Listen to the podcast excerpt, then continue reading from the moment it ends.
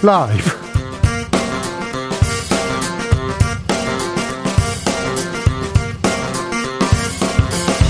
2022년 4월 29일 금요일입니다. 안녕하십니까. 주진우입니다. 윤석열 당선인의 1호 공약은 소상공인에게 천만 원 지급하겠다 였습니다. 그런데 인수위가 지원 규모 축소하고 차등 지급하겠다고 밝혔습니다. 피해 본 만큼 보상하는 게 원칙이라고도 했는데요. 소상공인들 반발합니다. 희망 고문 국민 배반하는 결과다 이렇게 얘기했습니다. 민주당은 공개 사과를 요구했습니다. 한국전력 민영화 이야기도 나오고 있는데요. 자세한 내용 주스에서 정리합니다. 윤석열 당선인에 대한 국민들의 평가 긍정과 부정이 비슷한데 부정이 살짝 높습니다. 잘못하고 있다는 가장 큰 이유는요. 집무실 이전입니다.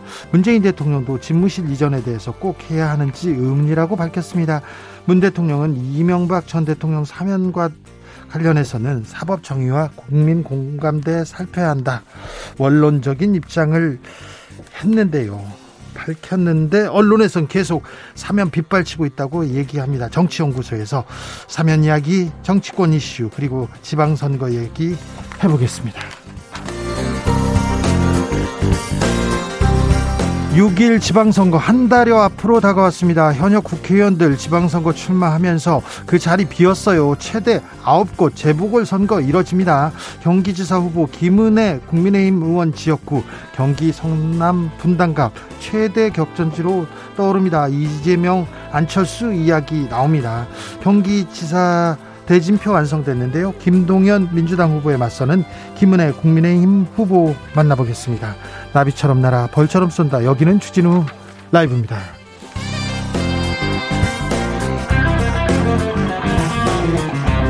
오늘도 자중차에 겸손하고 진정성 있게 여러분과 함께 하겠습니다. 4월의 마지막 금요일입니다. 4월이 갑니다. 어, 다음 주에 실외 마스크 해제 발표됐습니다. 마스크 착용한 지 566일이라고 한대요. 아, 566일 만에 마스크를 벗고 얼굴을 본다. 아, 설레기도 한다. 그런 분도 있습니다. 그런데 인수위에서는 반대 입장입니다. 그래서 찬반 논란 이어지는데 여러분은 어떻게 생각하시는지 의견 보내주십시오. 그리고 소상공인분들 방역지원금 아, 다 준다고 했다가 차별 지원으로 바꿨어요. 이 부분은 어떻게 생각하시는지 의견 주십시오. 샵 9730 짧은 문자 50원, 긴 문자는 100원입니다. 콩으로 보내시면 무료입니다. 그럼 주진우 라이브 시작하겠습니다.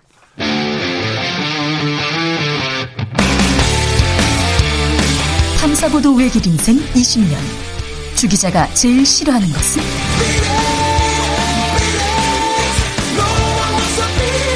이 세상에서 비리와 부리가 사라지는 그날까지.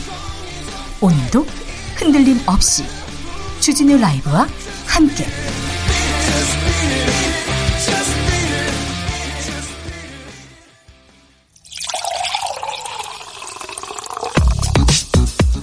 진짜 중요한 뉴스만 쭉 뽑아냈습니다. 주스.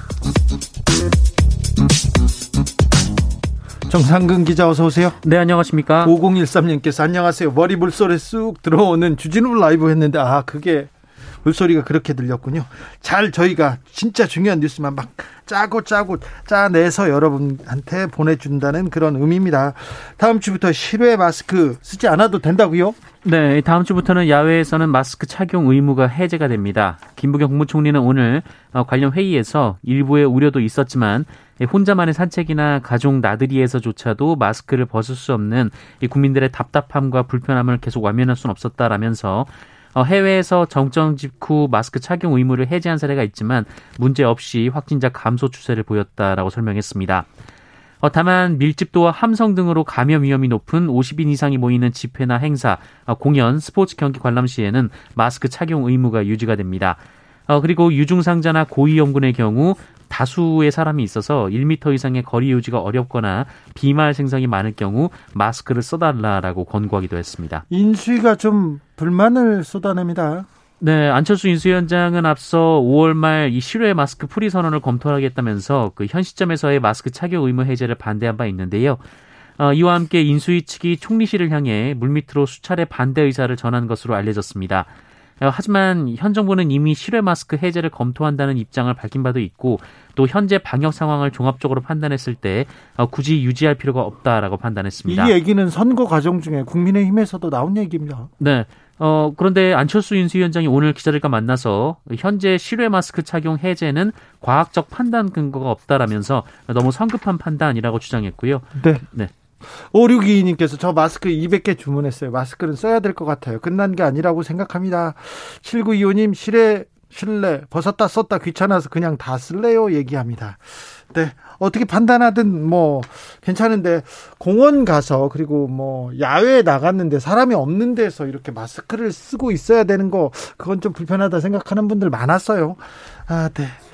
어찌 판단하는지 계속 의견 받아보겠습니다. 코로나 상황은 어떻습니까? 네, 오늘 코로나19 신규 확진자 수는 5만 568명이 나왔습니다. 어제보다 7천여 명 정도가 적고요. 일주일 전과 비교하면 3만여 명이 적습니다.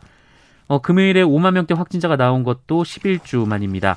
위중증 환자는 526명으로 4월 연속 500명대를 기록했고요. 사망자는 136명이 나왔습니다. 안철수 위원장이 오늘 소상공인 지원 대책을 발표했습니다. 네, 안철수 위원장은 어제 기자회견을 열고 코로나19로 손실을 입은 소상공인 자영업자 피해 지원금 지급 계획을 발표했습니다.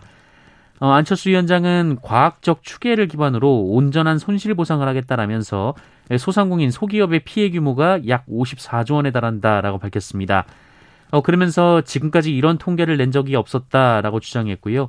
어, 이를 바탕으로 소상공인 피해 지원금을 차등 지급하겠다라고 밝혔습니다. 어, 현재 액수는 최대 600만 원이 검토되는 것으로 알려졌습니다. 자영업자들 즉각 반발하고 나섰습니다. 네, 김종민 전 장, 전국 자영업자 비상대책위원회 대변인은 오늘 MBC 라디오 인터뷰에서 도대체 어떻게 하겠다는 건지 혼란스럽다라고 했고요. 어, 2년간 순수하게 늘어난 자영업자 대출만 200조라면서 탁상에서 계산한 대학생 과제 발표 같은 PPT라고 혹평했습니다. 네. 또 안철수 인수위원장이 차등 지급을 주장하면서 형편이 좋은 자영업자들은 지원금으로 소고기를 사 먹었다 이렇게 주장한 것과 관련해서 소상공인들이 국가 재정을 좀 먹는 존재인 것처럼 표현했다라며 격앙된 반응을 보인 분들도 있었습니다. 어, 윤석열 당선인이 후보 시절에 손, 손, 소상공인 피해 다 보상하겠다 이렇게 얘기를 했는데요. 다 보상하기는 좀 어렵죠. 사실 어려웠죠. 알고 있었죠. 아, 그런데 차등 지급 이렇게 얘기가 나오니까 이게 피해 규모 차등 이 그 기준은 어떻게 되는지 이게 공정한지 또 그 얘기가 계속 나옵니다. 9912님 아, 소상공인입니다. 방역지원금 업, 소 규모 피해 규모별로 차등 지급이 합리적입니다. 얘기합니다. 1918님은 소고기 안 사 먹을 테니 공약대로 지원해 주시면 안 되나요? 얘기하고요. 5232님 소상공인입니다. 지원금 받아서 소고기까지 못 사 먹어도 좋아 좋아하는 커피는 한 잔 사 마셨어요. 비싼 커피는요. 소고기 사 먹는다고 타박 들으니까 진짜 슬프네요. 이렇게 얘기하셨습니다. 전기 요금 관련해서 전기 요금 관련해서도 지금 논란이 시작됐어요. 네, 어제 인수위원회가 전기요금에 대한 원가주의 원칙을 강화하겠다라고 밝힌 것도 논란이 크게 되고 있습니다.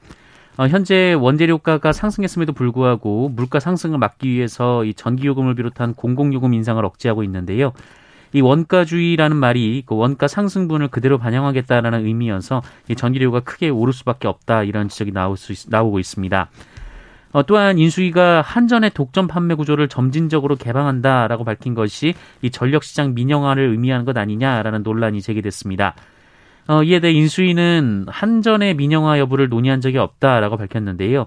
한전의 민영화가 아니라 한전 외의 민간 기업이 전력 공급 시장에 뛰어들 수 있다라는 점에 대한 우려여서 해명의 초점이 다르다라는 비판도 제기되고 있습니다. 아무튼 뭐 한전 민영화라 전기요금 전력에 또 민영화라 이건 또 다른 내관이 될 수도 있는데요 신중히 잘 판단하시겠죠 그냥 뭐 밀어붙이고 그러진 않겠죠 민주당이 중대범죄수사청 설치를 논의할 사법개혁특별위원회 구성안을 통과시켰습니다. 굉장히 복잡하네요. 네, 중대범죄수사청 설치를 논의한 사법개혁특별위원회 구성안이 오늘 국회 운영위원회를 통과했습니다. 어, 지난 27일 본회의에 회부된 검찰청법 형사소송법 개정안에는 이 중수청 관련 내용이 포함되지 않았고 어, 이에 민주당은 여야가 합의한 박병석 국회의장 중재안대로 어, 사개특위를 별도로 구성해서 중수청 설치를 논의하겠다며 운영위원회 소집에 나선 바 있습니다. 국민의힘에서는 반발했습니다. 기시다 일본 총리 윤석열 당선인의 취임식에 참석하지 않는다고요? 네, 대통령 취임식 참석, 참석 가능성이 제기됐던 기시다 후미오 일본 총리가 어, 참석을 하지 않는 방향으로 결론이 났다라는 보도가 일본 언론을 통해 나왔습니다. 어, 대신 일본 정부는 하야시 요시마사 외무장관 등의 참석을 추진한다라고 합니다. 어, 그런데 이 기시다 총리가 다른 일정 때문에 불참하는 것이 아니라 그 우리 측의 위안부 그리고 강제징용 피해자 판결 문제를 해결하라는 압박 차원에서 불참을 한다라는 점인데요. 어, 일본 산케이 신문은 한국 측이 이 기시다 총리 출석을 기대하는 목소리가 높지만 일본 정부는 강제징용 문제나 위안부 문제 해결책이 제시되지 않아서 시기상조라는 판단이다라고 보도했습니다. 어, 또한 일본 정부는 윤석열 당선인이 파견한 정책협의단 측에 위안부와 강제징용 피해자 문제를 해결해야 한다 이렇게 전달했다고 하고요. 아베 신조 전 일본 총리도 정책협의단 측을 만나서 같은 주장을 한 것으로 전해지고 있습니다. 장관 후보자들의 의혹, 논란 계속되고 있습니다. 네, 일단 이종석 국방부 장관 후보자는 자문료가 논란이 됐습니다.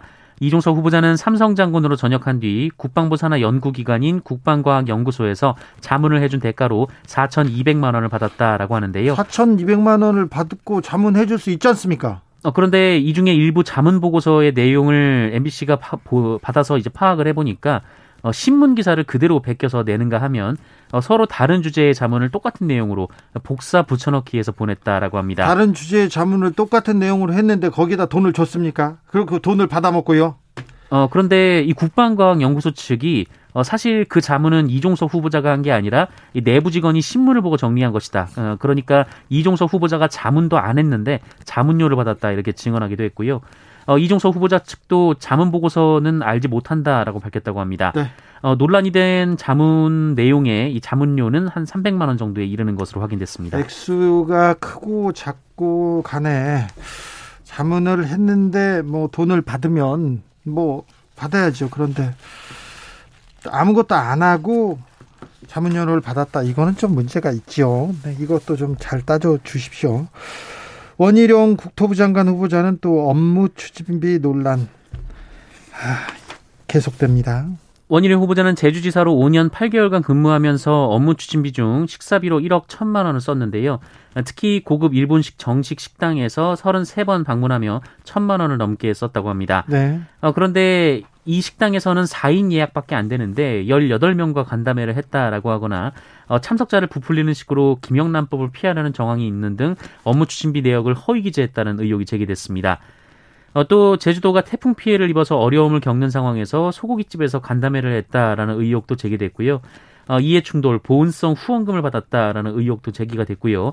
또 친동생을 후원금 회계 책임자로 임명해서 총 2억여 원의 급여를 줬다라는 주장도 제기됐습니다. 계속 나오네요. 원희룡 후보자 의혹도 계속됩니다. 민주당에서는 장관 후보자가 전부 부적격이다 이렇게 입장이 나왔어요. 네, 박홍근 민주당 원내대표는 오늘 비상대책위원회 회의에서 윤석열 정부 첫 내각 후보자 19명 모두 퇴장감이다라고 주장했습니다. 박홍근 원내대표는 부실 검증이 몰고 온 불공정, 몰상식 인사 대참사라고 했고요. 국무위원 후보자 중 10대 비리 의혹에 하나라도 해당하지 않은 후보가 없다라고 주장했습니다. 어, 박홍구 원내대표는 10대 의혹 중 7개 이상을 가진 비리 종합한 후보가 9명이고 어, 2명을 빼고는 모두 각종 찬스 특혜 의혹이 있고 또 후보자 전체가 도덕성과 자질 의혹을 받고 있다고 덧붙였습니다. 민주당에서는 우리의 장관 이 윤석열 정부를 끌고 갈 장관 인선인데 누가 잘못됐다, 뭐가 잘못됐다는 걸 정확하게 밝히고 좀 따져야 될 것 같습니다. 청문회장에서요. 그리고 계속해서 그 얘기를 좀 더 해줬으면 좋겠는데 잘 안 들립니다. 누가 이렇게 전부 부적격이라는데 뭐 왜 부적격인지 조금 알려주셔야 할 의무가 있습니다. 민주당도 문재인 대통령이 대통령이 국민청원의 마지막 응답자로 나섰습니다. 마지막 답변이 될 것 같아요. 네, 문재인 대통령은 오늘 청와대 국민청원의 마지막 답변자로 나서서 총 7건의 국민청원에 대한 입장을 밝혔습니다. 어, 이중 관심을 모은 대목은 우선 집무실 이전과 관련된 청원이었는데요. 어, 문재인 대통령은 원래 공약했던 광화문 이전이 어렵다면 큰 비용을 들여서 꼭 다른 곳으로 이전을 해야 하는 것인지 의문이다라고 말했습니다. 어, 또한 이전을 한다고 해도 국방부 청사가 가장 적절한 곳인지 안보가 엄중해지는 시기에 국방부와 합참, 외교부 장관 공관 등을 연쇄 이전시키는 방식으로 추진하는 것이 맞는지도 의문이다라고 말했고요. 이 국가의 백년 대계를 토론 없이 밀어붙이면서 소통을 위한 것이라고 하니 무척 모순적이라고 느껴진다라고 비판했습니다. 사면 관련된 관련된 질문 계속됐어요? 네, 이명박 전 대통령 사면에 반대하는 청원이 있었는데요. 이 청원에 대해서는 청원인과 같은 사면 반대 의견을 가진 국민들도 많지만 이 국민 화합과 통합을 위해서 사면에 찬성하는 의견도 많다라며 이 사법 정의와 국민 공감대를 잘 살펴서 판단하겠다라는 원론적인 답변을 했습니다. 네. 또 의료 민영화를 막기 위해 제주 영리병원을 국가가 매수해달라라는 취지의 청원도 있었는데요. 의료 민영화에 대한 우려는 공감한다라고 말을 했지만 국가 매수 방안에 대해서는 아직 언급하기 이른 상황이라고 말했습니다. 한편 국민청원 제도와 관련해서는 국민청원권 확대는 거스를 수 없는 시대적 흐름이라고 말하기도 했습니다. 네. 윤석열 당선인이 한명숙 전 총리 관련해서 수사 방해 의혹이 있었어요. 근데 법원에서는 불기소가 맞다는 결론을 내렸습니다. 네, 고위공직자 범죄수사처가 한명수 전 국무총리 모해위증 교사 사건 수사 방해 의혹과 관련해서 윤석열 당, 대통령 당선인을 기소하지 않은 처분은 타당하다라고 판단했습니다. 네. 어, 서울고법은 오늘 한 시민단체가 공수처의 불기소 처분에 불복해낸 재정 신청을 기각했다라고 밝혔는데요. 네, 재판부는 사건 기록과 신청인이 제출한 모든 자료를 면밀히 살펴보면 이 수사처 검사의 불기소 처분을 수긍할 수 있고 어, 달리 불기소 처분이 부당하다고 인정할 만한 자료가 부족하다라고 밝혔습니다. 이 재정 신청은 고소고발인이 검찰, 공수처 등의 불기소 처분에 불복해서 법원에 다시 판단을 구하는 제도인데요. 이 법원이 재정 신청을 인용하면 이 소추 기관은 공소를 제기해야 하지만 법원이 이를 기각한 상황입니다. 네. 다만 시민단체와 별도로 그 이문정 법무부 감찰 담당관도 어, 불기소 처분에 불복해서 재정 신청을 냈는데요. 이 건은 아직 법원 결정이 나진 않았습니다. 이명박 전 대통령이 노년동 사저 공매 됐는데요. 취소 소송을 냈어요. 2심에서도 패소했습니다. 네, 2심에서 패소했습니다. 검찰은 지난 2018년 이명박 전 대통령을 구속 기소하면서 예. 이명박 전 대통령의 실명 자산 그리고 차명 재산의 추징 보전을 청구했고 예. 법원이 이를 받아들여서 사저와 부천 공장 건물 부지 등을 동결했습니다. 네. 어, 이후 이명박 전 대통령은 2020년 10월 대법원에서 형을 확정받았는데요. 예, 검찰은 벌금과 추징금을 징수하기 위해서 캠코의 공매를 위임했으며 이 논현동 건물과 토지는 지난해 7월 어, 111억 원 정도에 낙찰이 됐습니다. 벌금을 아, 이, 벌금을 안 내서 그래서 집을 팔아 가지고 110억 정도의 집을 집값으로 지금 벌금을 충당한 거예요. 네, 어, 이에 이명박 전 대통령은 이 논현동 건물 지분은 부부의 공동 소유이기 때문에 일괄해서 공매로 넘긴 것은 잘못됐다라며 행정소송을 냈는데요. 네. 기각됐습니다. 네.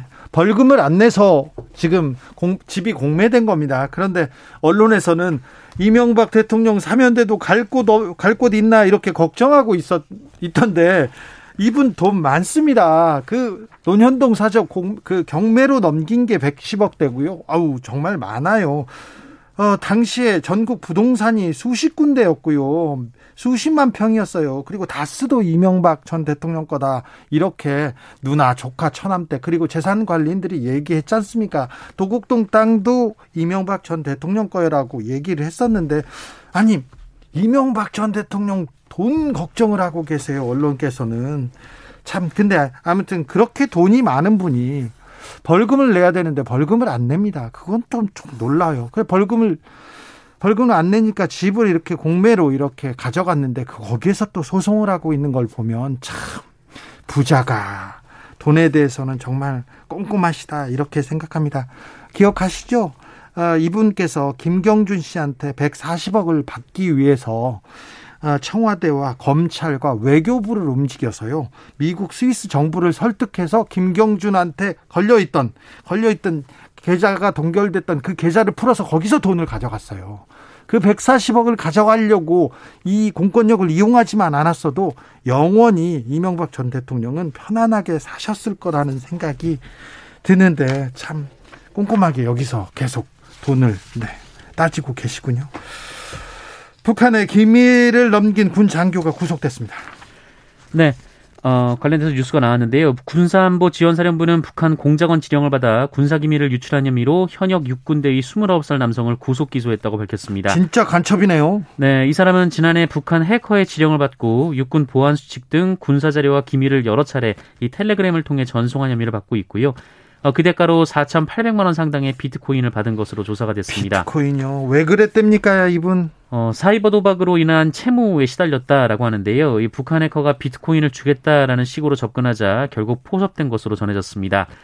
어, 또한 이 대위는 이 북한 공작원이 군 전장망 해킹을 준비하는 과정에서 로그인 자료를 제공하는 등 협조한 것으로 조사가 됐는데요. 네. 어, 다만 실제 해킹은 실행되지 못했다라고 합니다. 은행 직원이 600억 원대 돈을 횡령했습니다. 이분은 또 왜 그랬대요? 네, 서울 남대문 경찰서는 그제 오후 10시 30분경 우리은행 소속 직원을 긴급 체포했다고 밝혔습니다. 아, 이 직원은 우리은행에서 10년 넘게 일한 차장급인데요. 구조 개선이 필요한 기업을 관리하는 부서에서 일했다라고 합니다. 어, 이 직원이 지난 2012년부터 6년간 우리은행에서 빼돌린 돈이 무려 600억 원이 넘는다라고 하는데요. 이 초기 수사 단계이기 때문에 경찰 조사 결과에 따라 횡령 액수는 더 올라갈 가능성도 있습니다. 어, 이 직원이 빼돌린 돈은 대부분 옛 대우 일렉트로닉스 매각에 참여했던 이란 가전업체에 우리은행이 돌려줘야 하는 계약 보증금이었다고 합니다. 아, 경찰은 우리은행으로부터 고소장을 접수하고 해당 직원에 대한 출국 금지 절차에 착수했는데 어, 이 직원이 먼저 자수한 것으로 전해지고 있습니다. 어, 그리고 이 직원의 동생도 공범으로 경찰에 긴급 체포가 됐습니다. 아, 이들은 횡령금 일부를 파생 상품에 투자했다고 합니다. 주스 정상근 기자 함께했습니다. 감사합니다. 고맙습니다. 꽁냥님께서 재벌 상속세 걱정, 부자 종부세 걱정, 연예인 빚 걱정 제일 쓸데없습니다. 이렇게 얘기하셨고요.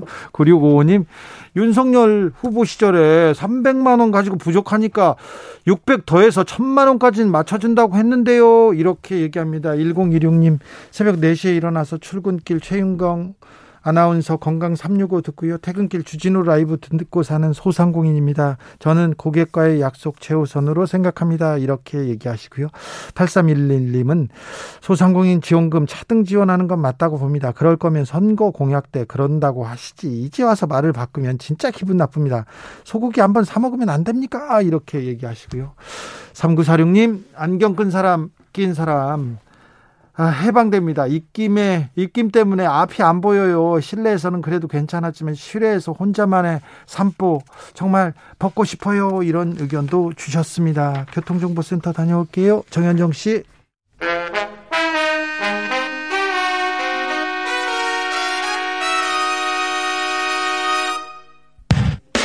주진우 라이브 돌발 퀴즈. 오늘의 돌발 퀴즈는 주관식으로 준비했습니다. 문제를 잘 듣고 정답을 정확히 적어 보내주세요. 올해는 근로자의 날과 부처님 오신 날 두 공휴일 모두 일요일이지만 두 날 모두 대체 휴일은 적용되지 않는다고 합니다. 3일절과 광복절, 개천절, 한글날 그리고 이날이 토요일, 일요일과 겹치는 경우에만 대체 휴일이 지정되는데요. 어린이를 소중히 여기고 어린이의 행복을 도모하기 위해 제정한 법정기념일인 이날은 언제일까요? 샵9730 짧은 문자 50원 긴 문자는 100원입니다. 지금부터 정답 보내주시는 분들 중 추첨을 통해 햄버거 쿠폰 드리겠습니다. 주진우 라이브 돌발 퀴즈 월요일에 만나요.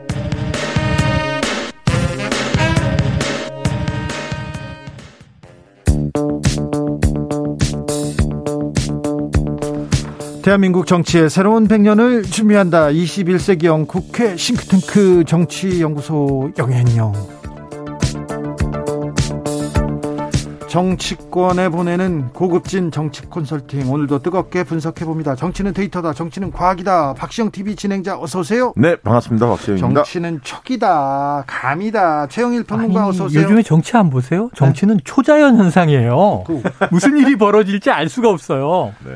요즘이 아니라 예전부터 그랬죠. 아, 원래 그랬죠. 네, 그렇죠. 그렇습니다. 촉과 감으로 봐야 됩니까? 네. 어, 자.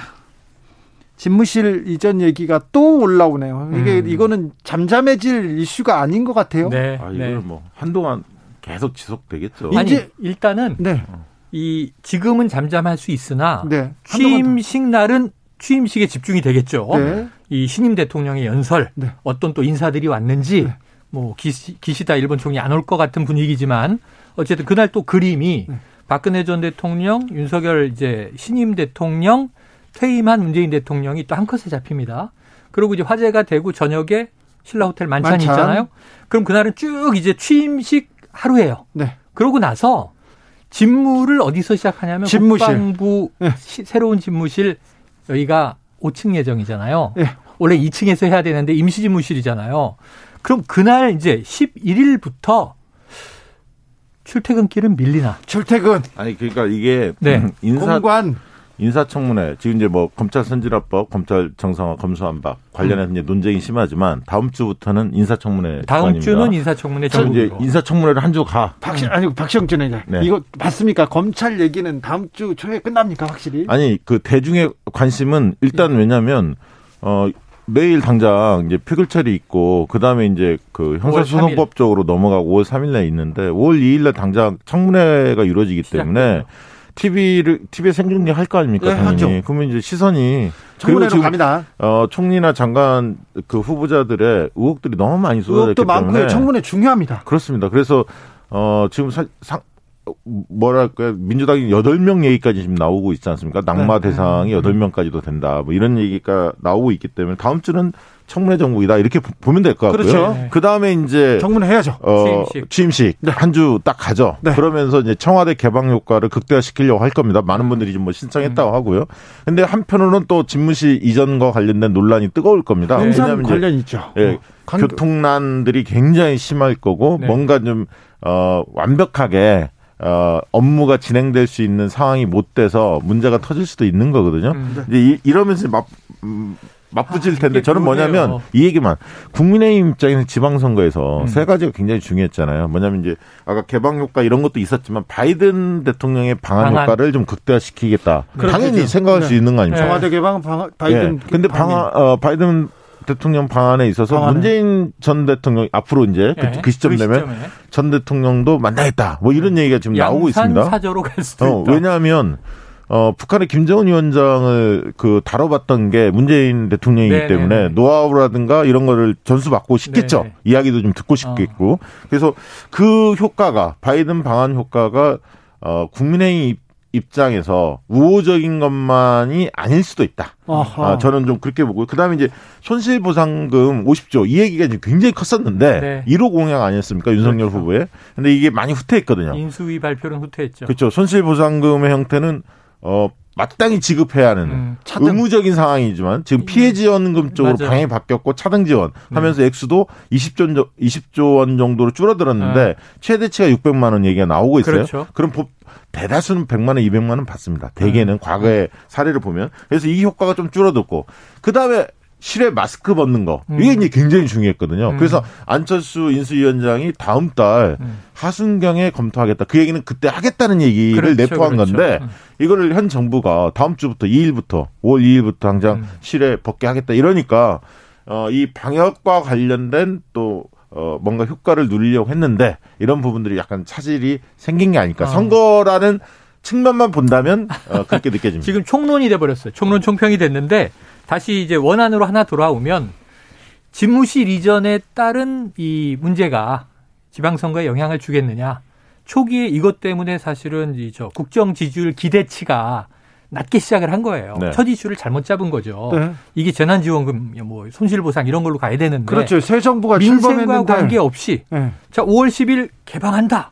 근데 국민들이 대체로 개방해달라 뭐 이렇게 얘기한 적이 없잖아요. 네. 여기에 대한 여론조사도 별로 나온 바가 없고 일방적인 개방이고 일방적인 집무실 이전인데 문제는 여기다가 이번 주에 이 이슈는 크지 않았는데 퇴임을 앞둔 문재인 대통령의 대담 녹화 방송이 나오면서 네.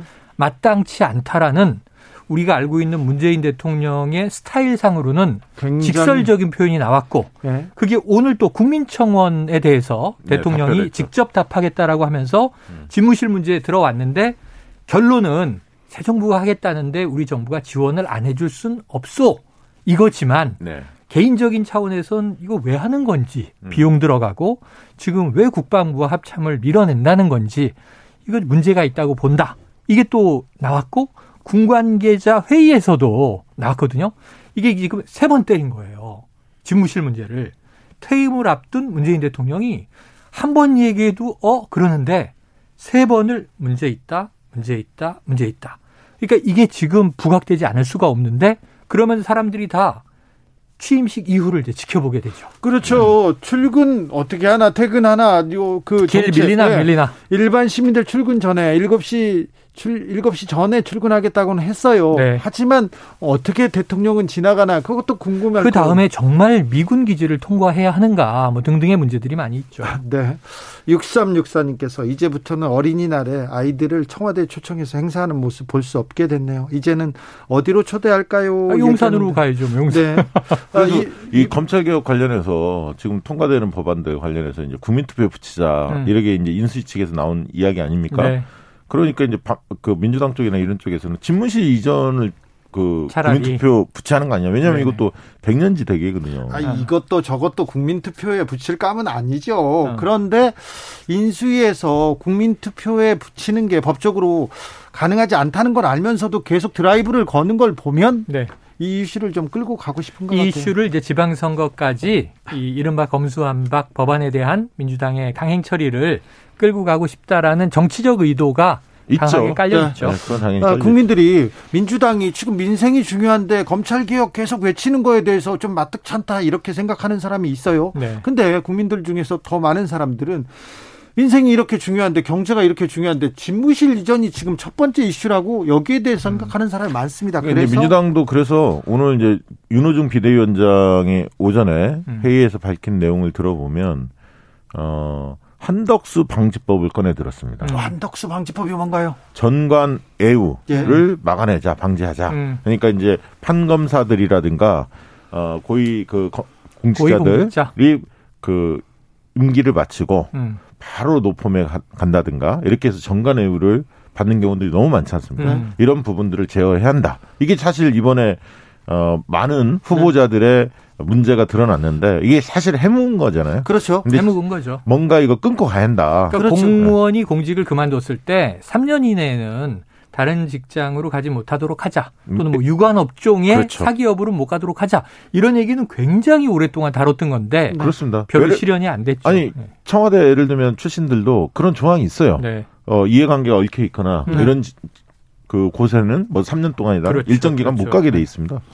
그런데 아무튼 어, 지난번에 안대희 대법관 네네. 총리 후보자였죠. 예. 박, 박근혜 정부 때. 맞아요. 그런데 그때 로펌에서 돈을 많이 받았다고. 단기간에 매우 16억 원을 받았는데 그런데 그보다 한덕수 어, 총리 후보자 훨씬 많이 받았어요. 금액은 많은데 네. 그때 이제 안대희 전 대법관보다는 기간이 길어요. 네. 그때 1년이 안 되는 기간인데 이번에 뭐 4년 4개월이에요. 네. 근데 문제는 왔다 갔다 왔다 갔다를 어, 근데 거잖아요. 문제의 논란은 뭐냐면 지금 이 언론이 좀 다른 쪽으로 초점을 맞춘 게 네. 야, 70년대 월급 명세를 내라 했다더라. 네. 40년 전에 돌아가신 부모님의 부동산 거래 내역을 내라 했다더라. 이런 거 민주당 다 빼줄 수 있다는 거예요. 의례적인 거고. 아, 빼줘야죠. 네, 그러니까 역대 총리보다 두세 배 되는 자료를 요구해서 이거 대응이 너무 어렵다. 근데 80% 냈다고 해요. 네. 근데 이게 윤호중 이 비대위원장 얘기가 너무 재미있게 들려왔던 게 뭐냐면 아니 내용을 열어보니까 핵심 이슈에 대한 답변이 중요한데 지금 얘기한 김앤장에서 무슨 일을 하고 도대체 4년간 18억 원을 받은 건지 업무 내역을 좀 제출하시오. 그랬더니 네 쪽짜리 문서를 냈는데 뒤에는 영문 연설문이니까 내가 뭐 영어 연설을 했다.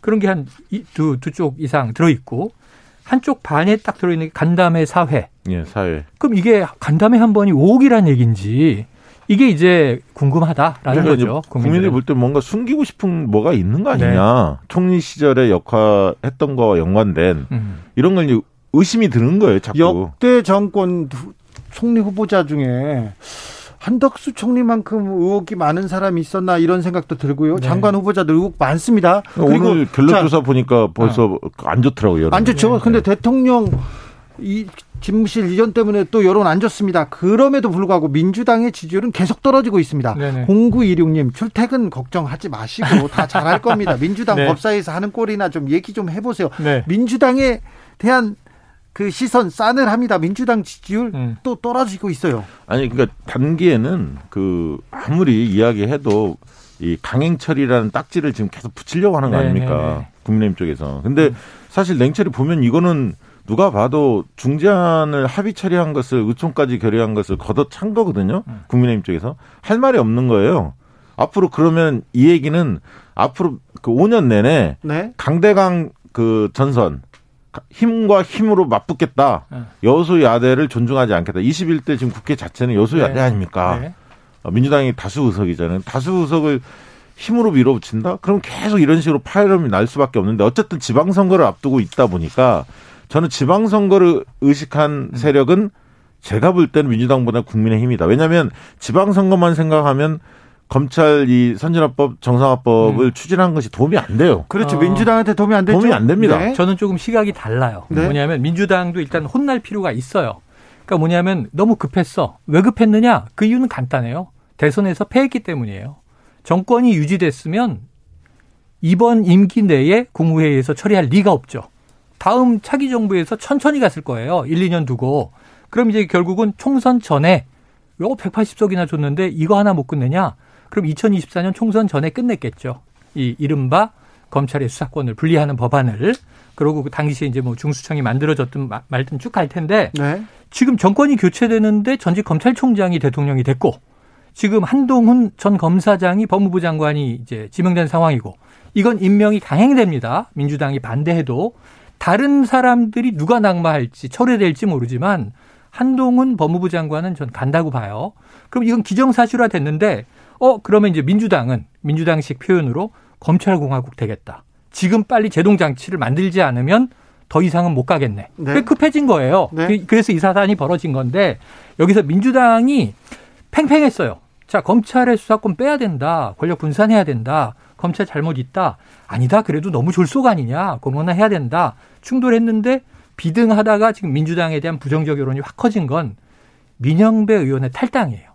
민주당은 안건 심의위를 장악하기 위해서 그럴 수밖에 없었는데 내부에서 이게 엇박자 난 거 아닙니까? 네. 양양자 의원 무소속 박았는데 아니 그러니까 그 반대한 거고 그러니까. 이것 때문에 꼼수 논란은 피할 수 없게 됐는데 네. 여기서 자 국민의힘은 합의를 걷어차고 파기시킨 잘못이 있죠. 네. 명분이 민주당으로 좀 넘어왔죠. 민주당은 어쨌든 강행 절차상 여러 가지 국민들이 보기에 좀 눈살 찌푸릴 장면이 있죠. 여기서 누가 빠져 있는지 아세요? 제일 문제가 뭐 누군지 아세요? 저는 이게 너무 놀라워요. 국회의장이요? 언론이 안 다뤄. 검찰이야. 음. 지금 검찰을 개혁하려는 법안을 만드는데 검찰이 총력으로 저항하는데 자 여가부 폐지합니다 그랬을 때 여가부가 한마디 했습니까? 아니 박근혜 전 대통령이 해경, 해경 해체합니다 그랬을 때 해경이 한마디 했습니까? 예를 들어 국정원의 국내 파트도 폐지됐고요. 아, 힘이 세잖아요. 문재인 정부에서 기무사도 해체가 됐어요. 그런데 검찰은 해체도 아니고 자 수사권 기소권을 분리하겠습니다 그랬더니 총력 저항을 하는데 사표를 줄줄이 내면서 여기에 대해서 아니 저는 검찰 얘기도 들어봐야죠. 뭐가 문제인지. 근데 언론이 검찰 조직의 이런 국민 투표에 자, 법무부의 독립 외청인 행정부서를 내부의 행정적 업무 조정을 하는데 국민투표에 붙입시다. 이 개헌급이냐 이거예요. 국가 아니나. 네, 그런 그 지적 충분히 할수 음. 있다고 보여지고요. 저는 이런 이런 측면도 하나 생각합니다. 이번에 어, 국회의장의 역할이 과연 어디까지냐. 음. 그 다음에 상임의장의 상임위 의장의 역할이 어디까지 이거 짚어봐야 됩니다. 무슨 얘기냐면 국회의장이 동의하지 않으면 여야 합의가 이루어지지 않을 때 지금 사실은 합의를 했는데 깬 거죠 판을. 음. 근데 국회의장이 또 어, 원래 본회의에 올랐던 원안에서 민주당이 수정안을 내려고 하니까 국회의장이 도저히 못 받겠다. 음. 그러면서 비토를 놓으면서 사실은 어, 수정안 형태로 바뀐 거거든요. 원안보다는. 음. 원안은 좀 더 개혁적인 목소리가 담겼죠. 수정안을 바뀌었습니다.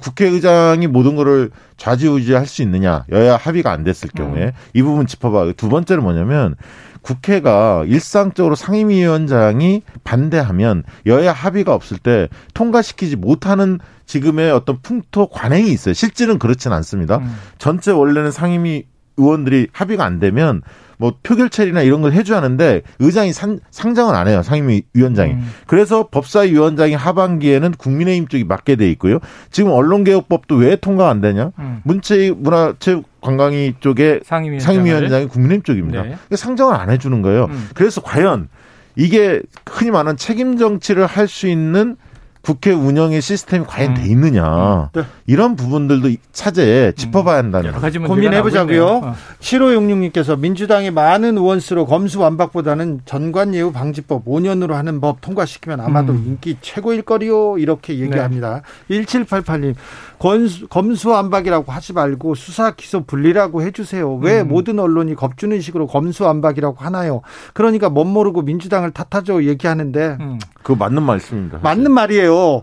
어, 수사권을 검, 좀 줄이는 거쪽으로 지금 검찰을 개혁해야 된다. 그럼 다 찬성 얘기하고 검찰의 수사권 기소권 분리해야 된다. 그럼 찬성 여론이 네. 많은데 검사한박 반대가 많아요. 그렇죠. 뭔가 뺏어 뺏고 너무 강하다는 그렇죠. 완전 박탈 그건 아니잖아요. 어, 완전 박탈이란 이 단어를 누가 먼저 썼어요? 음, 어디서 먼저 썼는지 논란이 되는 것도 보안 수사의 어떤 범위를 어디까지 할 거냐 네. 이런 거 갖고 지금 논의를 그렇게 얘기해야 되는데 이 프레임이 엄청 강한데 네. 처음에 외쳤던 정치인들 국민들 좀 책임 좀 책임감 갖고 좀 사과도 해야 됩니다. 6232님 검수한 박은 또 읽게 되지 않습니까? 어. 국민의 권리에 대한 심각한 침해입니다. 공직자 범죄, 선거 범죄는 꼭 제외돼야 합니다. 국회의원 보신용 아닌가요? 민주당 이래서 욕먹는 겁니다. 선거 범죄 제외됐잖아요. 어. 자, 이상조님께서 네. 영일형 자기가 MC 때는 모르는 척 패널들한테 물어보더니 주라에서 보니까 다 알고 있네? 이렇게 어? 얘기하시네요.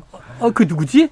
자, 아니 거의 작가님이 왜 기억나지 보내... 않아요. 작가님이 왜 글을 기억이 보내... 나지 않습니다. 고광무님께서 공무원으로서 쌓인 쌓은 지식과 경험은 공익을 위해 써야지 사익을 취하는 데 써서는 안 됩니다. 이렇게 얘기합니다. 자, 우리 지방선거 얘기하자. 아, 지방선거. 네. 자, 지방선거.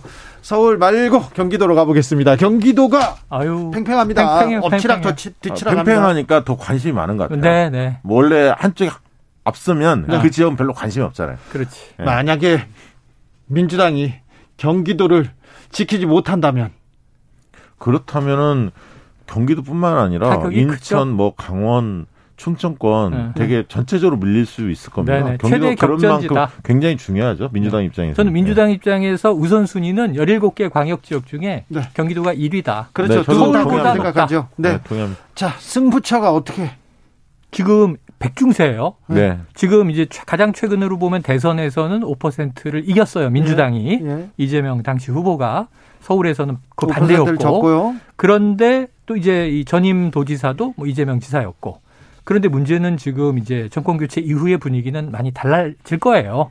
여러 가지 이슈에 따라서 달라질 것이다. 그런데 문제는 김동연 후보와 김은혜 후보 중에 경기도민의 실제 가려운 곳을 긁어주는 게 제일 중요해요. 그러니까 그게 이제 경기도 발전의 적임자가 누구냐. 그렇죠. 이거죠. 정치적인 거 떠나서. 나, 떠나서. 그 요즘에 뭐 드라마 보면 이제 추앙하는 드라마가 있는데 경기도에 사는 새 남매가 서울 출퇴근이 너무 힘들어 드라마를 보면 네. 그 문제를 해결해 주는 사람이 경기도지사 적임자다. 아니, 교통 문제 있고요. 교통 문제, 주거 문제. 네, 주거 문제, 부동산, 너 거기도 그렇죠. 경기도 뜨겁고요. 그다음에 이제 어, 뭐, 일자리 문제 네. 있고요. 그 다음 뭐, 미세먼지, 환경 문제, 여러 가지 다 있는데, 음.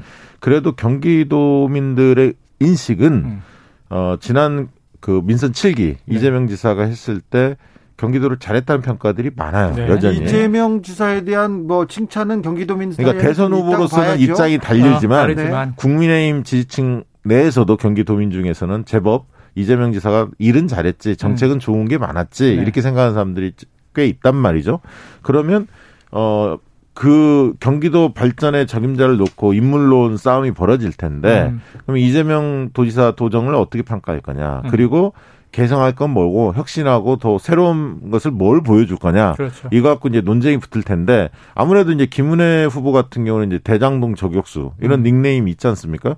그러니까 대장동 문제라든가 이재명 지사 때 롤라인이 됐 될 만한 사안들을 가지고 음. 공격도 많이 할 것 같습니다. 그렇죠. 그리고 상대적으로는 어 김동연 후보의 경우에는 어, 이재명 후보가 잘했던 것은 개성하고 적극적으로 음, 음. 본인이 또 이제 경제 전문가니까 음. 경제 분야에 있어서 어떤 해결책들을 좀 내겠다. 그래서 자족 도시의 성격을 좀 강화하겠다. 음. 이쪽으로 좀 드라이브를 걸지 않을까 그렇게 생각이 듭니다. 그래서 두 분 인터뷰를 다 해봤는데 음. 이 김동연 후보의 전략은 우선은 이래요. 개괄적으로는 자, 대선을 준비하면서 국가 경영을 준비했는데 실제로 경제부총리를 했으니까 나라 살림도 내가 다 해봤는데 책임자로 총괄 책임자로 경기도는 하나의 국가와 다르지 않다. 규모로 보면 인구로 보면 대한민국 4분의 1이잖아요. 그렇습니다. 그러니까 경기도 경영은 거의 국가 경영 수준이다. 네. 그래서 내가 대권 주자로 나왔던 것을 경기도 맞춤형으로 다 여기에 총력을 쏟아붓겠다는 거고 김은혜 후보도 인터뷰를 해봤더니 이 여당 프리미엄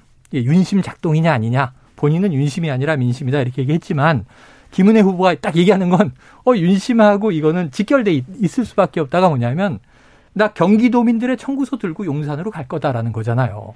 근데 음. 윤심을 너무 많이 팔잖아요. 그러니까 중앙정부와 지방정부의 연계를 강조하는 그러니까 그걸 강하면 강할수록 네. 오히려 그게 딜레마에 빠질 수도 있습니다. 음. 왜 그러냐면 보통은 지역을 발전시키기 위해서는 중앙 정부의 지원을 최대한 끌어내야 한다. 이게 이제 선거 전략으로 굉장히 중요한데 네. 경기도는 또 다를 수도 있습니다. 왜냐하면 이재명 높아요. 지사 시절에 네. 문재인 대통령과의 관계가 뭐 아주 탄탄해서 네. 이재명 지사가 추진했던 정책들이 중앙 정부의 지원을 많이 받아서 음. 그 수립되거나 추진됐던 정책들이 대부분 아니에요. 맞아요. 독자적으로 경기도가 그냥 한 거예요. 그만큼 경기도는 독자적으로 할수 아. 있는 여건이나 토대가 마련돼 있는 거고 유능한 리더만 잘 네. 선출하면 네. 얼마든지 독자적으로 발전시킬 맞아요. 수 있다라는 논리에 막 이게 딱 맞붙을 수가 있기 때문에 그 대표적인 예가 2차 전국민 재난지원금을 줘야 한다라고 이재명 지사가 주장했고 정부는 정부는 1차는 줬지만 2차는 선별로 줬는데 그렇습니다. 경기도는 자체적으로 줬죠. 자체적으로 2차도 전 네. 도민에게 이제 주는 네. 그런 이제 저 중앙 정부와의 차별이 있긴 했어요. 예. 자, 잠시 후 7시에 민주당 서울시장 후보가 확정됩니다. 그렇습니다. 송영길, 김진애, 김진애, 송영길. 네. 네. 오세훈 후보의 맞설 후보는 누가 될까요? 누가 될까요? 아, 뭐 그 얘기를 뭐 지금 한 시간 전에 해봐야 뭐 어. 의미가 있습니까? 아무래도 뭐 누가 우세한지는 네. 네 대체로 뭐. 감이 자, 있으나 누가 우서 그 우세하다고 뭐 보이는 후보가 있는데 네. 이 후보가 오세훈 지금 현 서울시장하고 맞서서 네. 어 좋은 승부를 펼칠 수 있을까요? 쉬운 싸움이 아니죠. 네. 그런데 이제 지금까지의 시간이 네. 서울시장은 민주당이 총체적으로 네.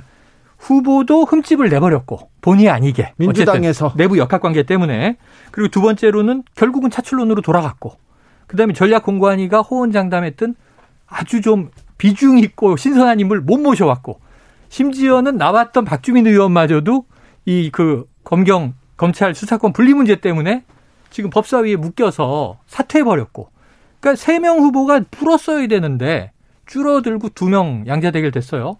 여기서 저는 유력한 건 송영길 전 대표인데 파라는 뭐냐면 김진애 후보가 이기면 어, 그렇죠. 그건 좀 이벤트가 된다. 네. 이렇게 생각을 해봅니다. 네.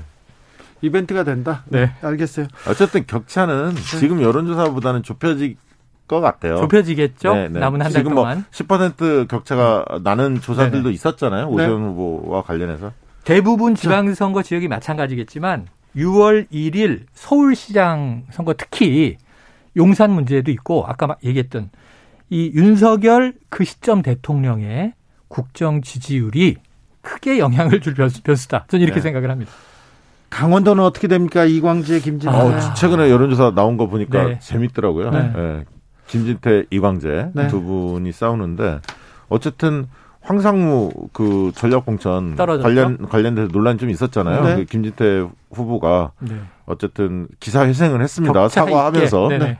자 재보궐 선거도 함께 어, 지방선거 함께 되는데 네. 재보궐 선거에 지금 안철수, 이재명 이름이 계속 거론됩니다. 안철수 네, 위원장은 오늘 그 출마 안 하겠다. 네. 선언을 했죠. 아니 그, 그 그건 뭐 정치인들 말을 어떻게 믿어요? 아.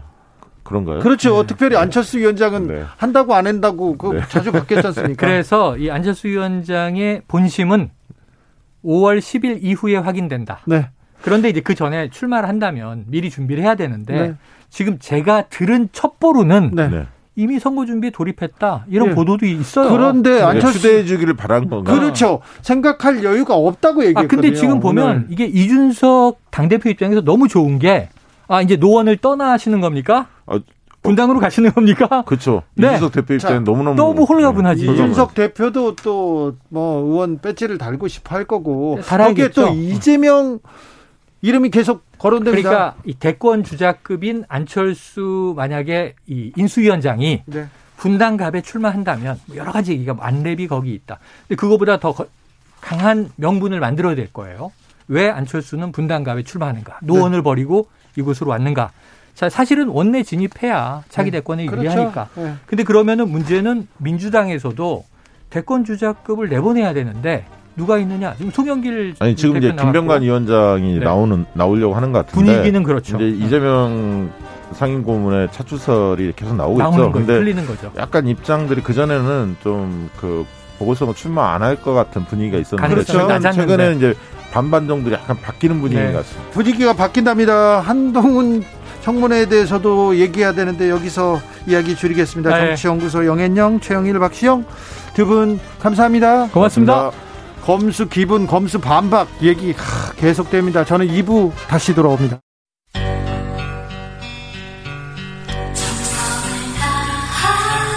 정성을 다하는 국민의 방송 KBS 주진우 라이브. 그냥 그렇다고요.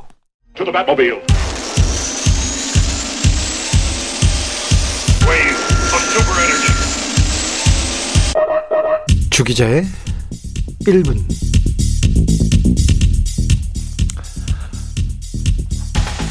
(4월이) 갑니다. 벌써 올해 반이 갔다고요? 3분의 1이 갔습니다. 올해는 유난히 더 빨리 지나갔다고요 저도 그렇습니다. 저도. 제 시계는 계속 빨라지는 것만 같습니다. 너무 아까운 4월이었습니다. 4월 어떠셨어요? 4.3에는 4.16에는 기억하고 추모, 추모하면서 보내셨죠? 존경하는 이회수 선생님과 한승원 변호사님도 떠나셨네요. 그리고 대통령실 이전, 김건희 완판에서 한동훈 패션, 정호영 아빠 찬스, 정유라 생활 어렵지만 가정부 쓴다. 검수완박 필리버스터도 있었지요. 저는 커다란 정치적 사건보다 봄밤을 걸었던 게 기억에 남아요. 봄꽃을 봄바다를 본 게 제일 좋았습니다. 4월 글을 쓰다가 좌절하고 영화 정산하다가 기절할 기절할 뻔했습니다. 그래도 큰 문제 없이 보낸 것이 좋았습니다. 4월 여러분 덕분에 여기까지 왔고 행복 행복했다고 말하고 싶습니다. 진심으로 감사한다고요. 4월 아쉬웠다고요. 힘들었다고요. 정말 걱정하지 마세요. 너무 걱정 안 해도 됩니다. 금방 찬물로 세수를 한 21살 청신한 얼굴을 한 5월이 옵니다. 올해 3분의 2가 남았습니다. 아직 3분의 2나 남았습니다. 갈 길이 멀어요. 근데 5월 더 꿈칫갈 거라고요. 추웠던 겨울을 생각해 보세요. 3월을 생각해 보세요. 잠깐 위안이 되지요. 5월에는 여러분에게 좋은 일이 생길 겁니다. 분명 찬란하고 아름다운 5월이 될 겁니다. 근거는 별로 없습니다만 그런 느낌이 확실히 듭니다. 5월에는 주진우 라이브 생일도 있습니다. 주진우 라이브와 함께 여러분이 더 많이 더 오래 웃었으면 좋겠습니다. 그냥 그랬 그렇다고요. 지금까지 주기자의 1분이었습니다.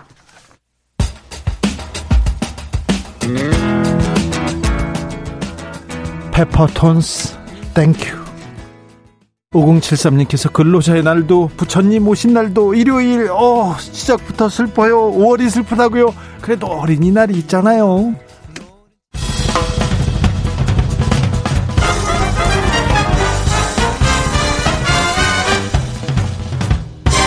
훅 인터뷰. 모두를 위한 모두를 향한 모두의 궁금증 훅 인터뷰. 지방선거 한 달여 앞으로 다가왔습니다. 좀 전에도 말씀드렸는데 가장 뜨거운 곳은 경기도입니다. 민주당은 김동연 후보가 나서고요. 국민의힘은 김은혜 후보가 출마를 알렸습니다. 윤석열의 입 그리고 경기도를 탈환하겠다고 비장한 마음으로 출마했습니다. 김은혜 국민의힘 경기지사 후보 만나봅니다. 안녕하세요. 안녕하세요. 네. 어떻게 지내세요? 아, 지금 차에 있는데요. 네. 예, 울퉁불퉁해서 네. 전화가 잘 될 수 있을지 모르겠습니다. 목소리가 조금 돌아왔습니다만 그래도 아직도 좀 쉬었어요. 네. 계속 아, 돌아다니시고 계속 소리 지르고 네. 계시군요. 예, 멈추면 안 되니까요. 네. 경선 아유 힘들었죠. 예, 그랬습니다. 네.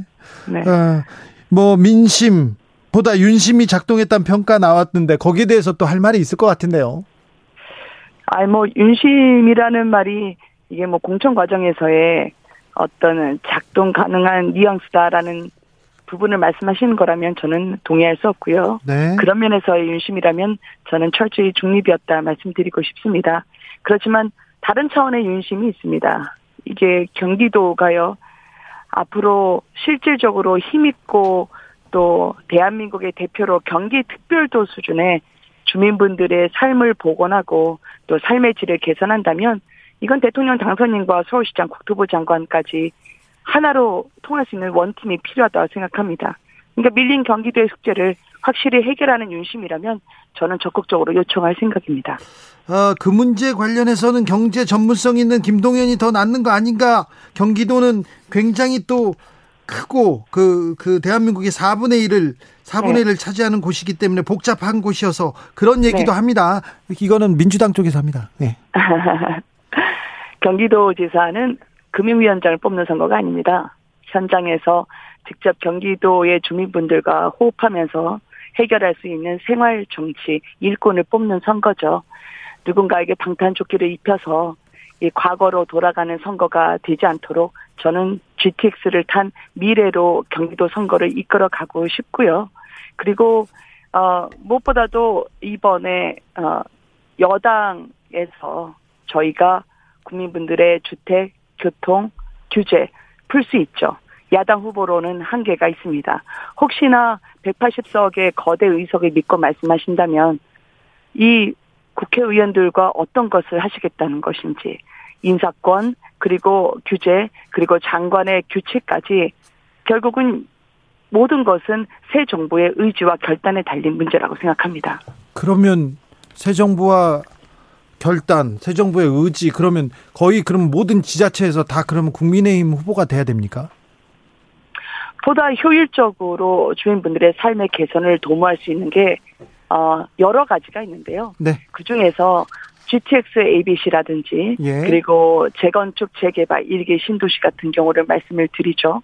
그리고 구직한 투자를 유치하는 그런 일자리 창출 면에서는 저는 정부의 힘이 절대적으로 필요하다고 생각합니다. 네네. 네. 예를 들어서 과거에 LG에 LCD 공장을 유치했을 때 네. 파주에 그 공장을 유치하는데 규제가 많이 걸렸거든요. 네. 당시에 임창열 지사가 김대중 대통령과 함께 담판을 지어서 결국은 결단 끝에 나왔던 혁신이 있었습니다. 네. 그리고 판교 테크노밸리도 마찬가지였고요. 네.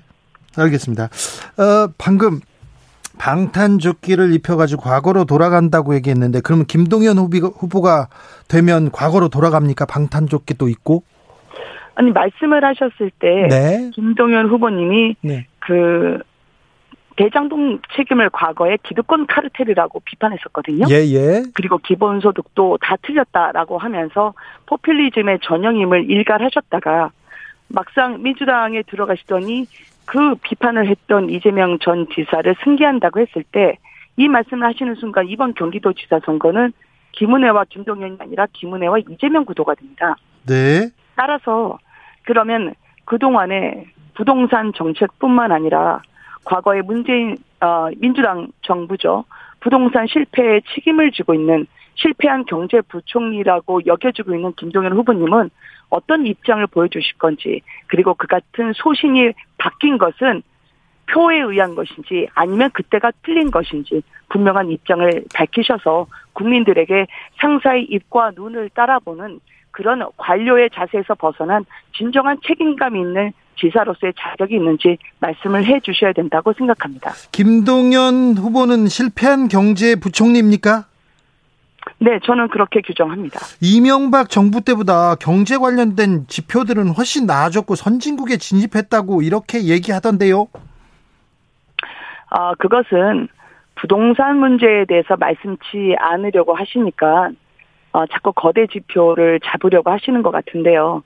지금 많은 국민들의 삶을 옥죄게 했던 대출 규제, 부동산 규제, 그리고 특히 지금 부동산 값이 오르지 않아도 줄줄이 오르는 세금 폭탄으로 돼 있는 부분들 그리고 건보료 인상, 네. 건보료에 따라오는 60여 개의 준조세 성격들은 그 당시에 공시지가 와 관련한 로드맵을 발표한 순간부터 줄줄이 따라 올라갔습니다. 네. 일기 신도시 분들의 집값 고통 그리고 세금 고통이 김동연 부총리가 발표했던 그 로드맵 이후였죠. 그 당시에 김현미 장관도 함께 주무장관으로서 협력을 했었고요. 네. 그러면 이 같은 그 당시에 부동산 값이 크게 어 공시 가격이 따라가지 못하고 있다라고 말을 할 정도였으면 예? 지금도 공시 가격 현실화율을 이야기하고 싶으신지 저는 여쭤보고 싶습니다. 알겠습니다. 지난 대선처럼 이번 지방선거의 화두도 부동산이 될 것 같습니다. 그 후보님 얘기를 들으면 그런데 김은혜 네. 후보가 경기지사가 되면 경기도 집값 잡힙니까? 부동산 대책 있습니까? 기본적으로 지난 어, 5년 민주당 정부에서의 부동산 문제는 간단했습니다. 국민들이 살고 싶은 곳에 집을 짓지 않고 살고 싶을 만한 환경을 조성하지 않은 채로 시장 원리를 무시했기 때문이죠. 정부가 인간의 본능을 틀어주려고 하는 순간부터 고통이 시작이 되는 겁니다. 저는 따라서 기본 대출 또는 기본 소득 다 알겠는데 제일 중요한 건 기본 상식의 복원이라고 생각합니다. 부동산 문제는 내 집 마련의 문제는 그 수요에 맞춰서 공급을 할 수 있느냐에 따라 달려 있습니다. 공급도 무작정 하는 것이 아니라 네. 국민들이 원하는 곳에서 그리고 원하는 방향으로 살 수 있도록 터 줘야 한다는 거죠. 네. 그래서 일기 신도시의 재개발 재건축을 속도감이 있는 공약처럼 저희가 주거지의 용적률 300% 그리고 저희가 역세권에서의 500%를 보장하면서 국민분들에게 보다 편한 삶의 주거를 완성해 드리겠다 말씀드리는 겁니다. 알겠습니다. 어, 아까 김은혜 대 이재명의 싸움이라고 얘기했는데 또 김동연 후보 측에서는 김동연 대 윤석열 아바타 대 싸움이라고 하는데 이재명 아바타 대 윤석열 아바타 이렇게 얘기하는 거는 어떤 생각이 드세요? 어떤 식으로든 음. 이 싸움을 대선 때의 상황으로 네. 어, 다시 돌아갈 때 저는 그 초점을 회피하신다고 생각을 합니다. 네. 왜냐하면 대선 때 하셨던 말씀을 주워 담아야 할 게 한두 가지가 아닙니다. 네. 그리고 이재명 후보와 관련해서도요. 어, 적극적으로 포퓰리즘이라고 하면서 지역 화폐의 효용성이 없음을 일갈하시기도 했죠. 그렇지만 이제는 지역 화폐를 본격적으로 계승하셨다고 하기 때문에 네. 저는 묻고 싶습니다. 정치인의 입장은 달라질 수 있습니다. 음. 그렇지만 달라지는 건 분명한 소신과 철학에 따라 움직여야 되는 겁니다. 예. 그것이 유불리에 따라 이때 다르고 저때 다른 그런 관료의 모습이 아니길 바랍니다. 네, 알겠습니다. 어, 부동산 얘기 하나만 더 물어보겠습니다. 네. 중앙 정부와의 정책 공조가 무엇보다도 중요합니다. 경기도는 특별히요. 그죠? 그렇습니다. 어, 인수위에서 아직 구체적인 부동산 정책 발표하지 않았는데요. 윤석열 정부의 부동산 정책의 핵심은 뭡니까? 김은혜가 이 핵심에 뭘 더하는 겁니까? 윤석열 정부의 부동산 정책과 저의 부동산 정책이 다를 수는 없습니다. 예. 그렇지만 경기도에서 일단 제가 아까 말씀드린 일기 신도시 재개발 재건축을 위해서 제가 인수위에 경기도의 드림박스라 해서 주민들의 바람을 담은 문건을 전달을 해드렸고요. 그게 인수위에서 신속한 재개발, 재건축 추진으로 지금 우선 공약 과제로 담긴 것으로 알고 있습니다. 또 하나는 재개발, 재건축은 무엇보다도 국토부 장관과 그리고 지방자치단체와의 협업이 필요한 수순인데요. 네. 그것을 대통령 직속으로 TF를 만들어서 속도감 있게 추진할 것을 부탁을 드리고 있고요.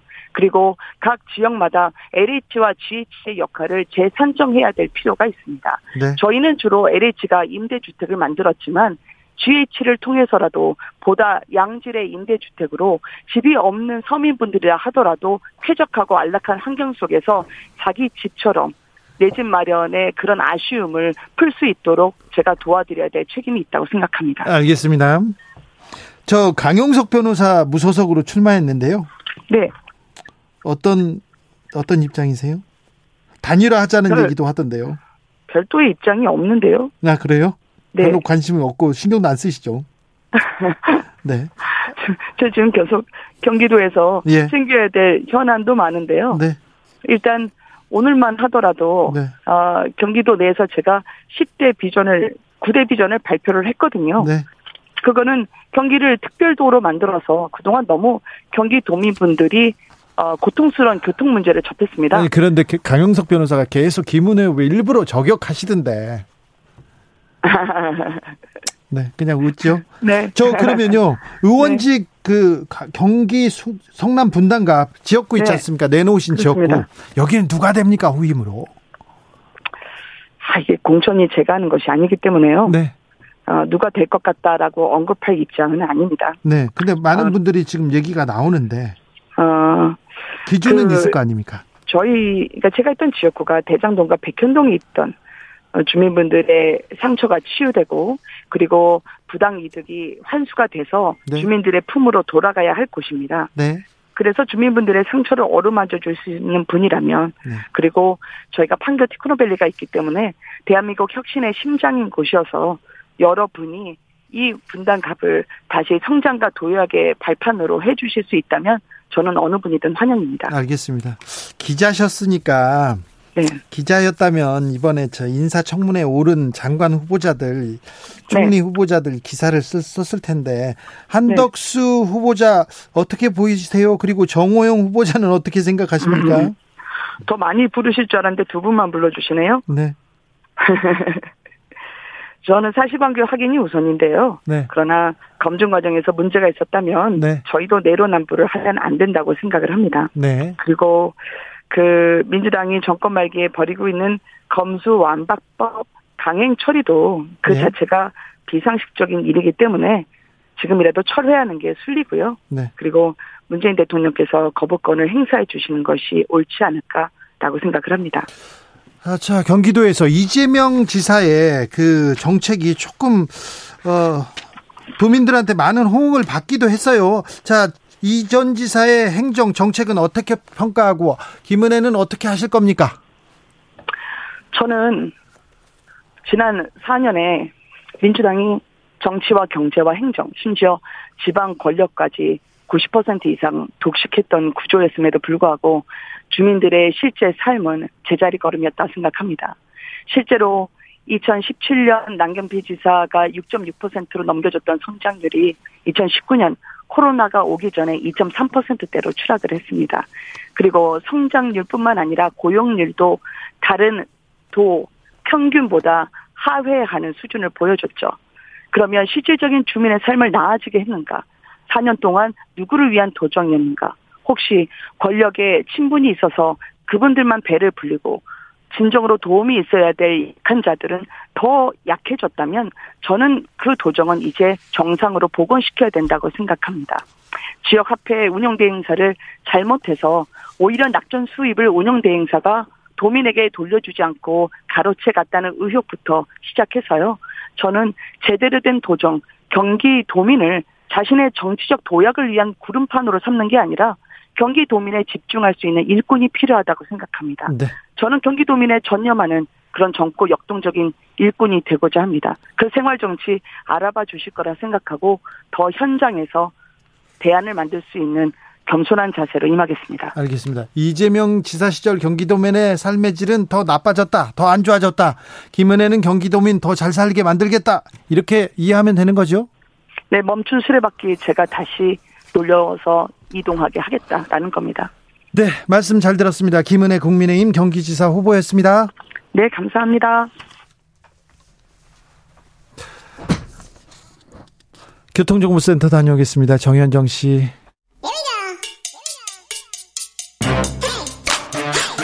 뉴스를 향한 진지한 고민 기자들의 수다. 라이브 기자실을 찾은 오늘의 기자는 미디어 오늘 정철은 기자입니다. 안녕하세요. 어, 어서 오세요. 어떻게 지내세요? 뭘 취재하십니까 요새? 아, 요즘 뭐 취재할 거리가 너무 많아가지고요. 네. 네, 정신이 없습니다. 그렇죠. 쓸 기사가 많죠. 기사거리가 너무 많습니다. 네. 처음으로 만나볼 뉴스는요. 어, 다음 주부터 이제 인사청문회 본격적으로 시작이 되는데 네. 박보균 문화체육관광부 장관 네. 후보자 좀 주목을 하고 있습니다. 주목 궁금해요. 예, 궁금해요. 81년에 중앙일보 기자로 이제 예, 언론계에 입문한 분인데 네, 정치부에 쭉 예, 있었죠. 현직 국장도 하셨고 이 중앙일보 기자들 얘기를 들어보니까 네. 후배들을 괴롭히는 게 자타 공인이었다. 뭐 이런 얘기가 있어서 박보균 선배한테 당한 기자들이 한둘이 아니다. 얘기가 돌고 있습니다. 제가 지어내는 얘기가 아니고요. 네. 어렸을 회사 되게, 내에서 일부에서는 이렇게 예, 예. 그래서 좀 무서운 선배였던 것 같은데 네네. 이분이 그런데 엄한 선배였나 봅니다. 예, 그런데 공손할 때는 정말 또 공손했던 예, 분이었던 것 같습니다.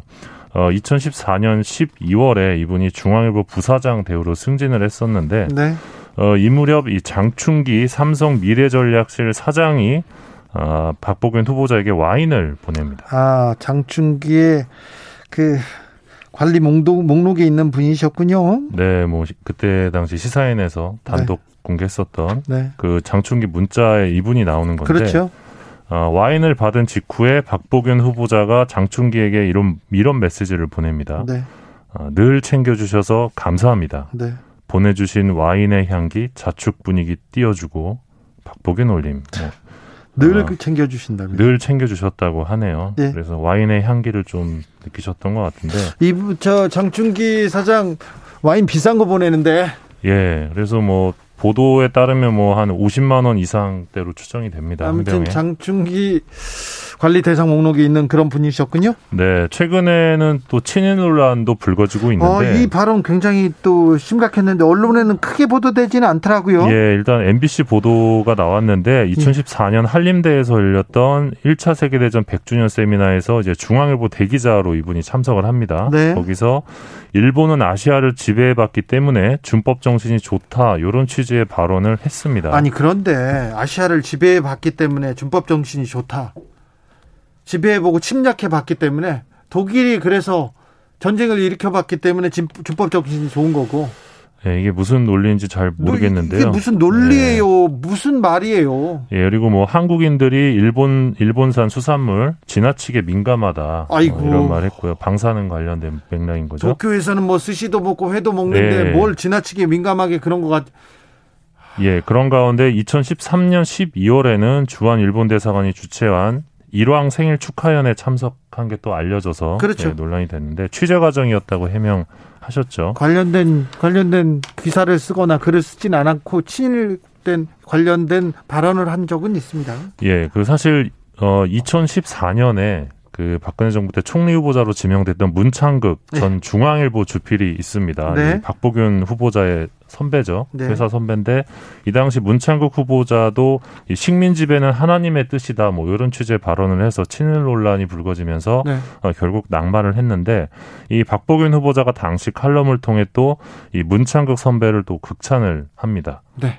어, 요런 요런 대목들이 좀 청문회에서 어, 좀 쟁점이 되지 않을까 싶고요. 언론계에서는 그렇게 존경받는 사람은 아닌데요. 그리고 또 뭐라고 해야 되나 삼성 패밀리라고 해야 되나 로얄 패밀리하고 좀 가까운 사람으로 이렇게 좀 평가되는 분인데 그래서 높은 자리에 있는 분인데 어떻게 갑자기 장관 후보자가 됐을까요? 그게 저도 좀 궁금한데요. 네.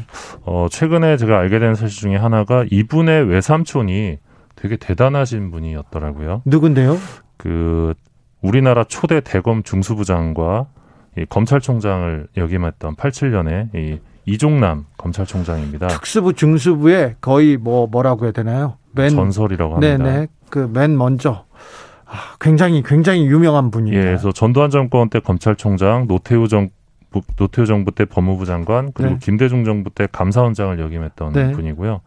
그 뭐 특수통의 대부로 불린다고 합니다. 네. 이분이 어 외삼촌이라고 합니다. 그래서 지금 일각에서 박부근 후보자가 문화체육관광 쪽 전문성이 부족하다는 지적이 있는데 아니 정치부만 했고 문화체육 이쪽 예. 부분에 대해서는 거의 뭐뭐 뭐 취재하거나 네. 뭐 활동한 적은 그런데 이제 검찰 인맥을 되게 중요시하는 당선자께서 이런 부분을 감안하지 않았겠냐 이런 해석이 가능할 것으로 보이고요. 네. 문체부 장관은 사실 역사의식이 되게 중요한 자리인데 네. 어, 이런 부분은 어, 향후 쟁점이 되지 않을까 싶습니다. 박보균 문, 박보균 문체부 장관 후보자에 대한 검증도 좀 제대로 했으면 좋겠어요. 예, 근데 또 언론계 출신이라 네. 검증이 좀 부족한, 부족한 것 같아요. 기사가 안 나와요. 예, 선배이기 때문에 또 네, 뭐 정철훈 기자 계속 쓰세요.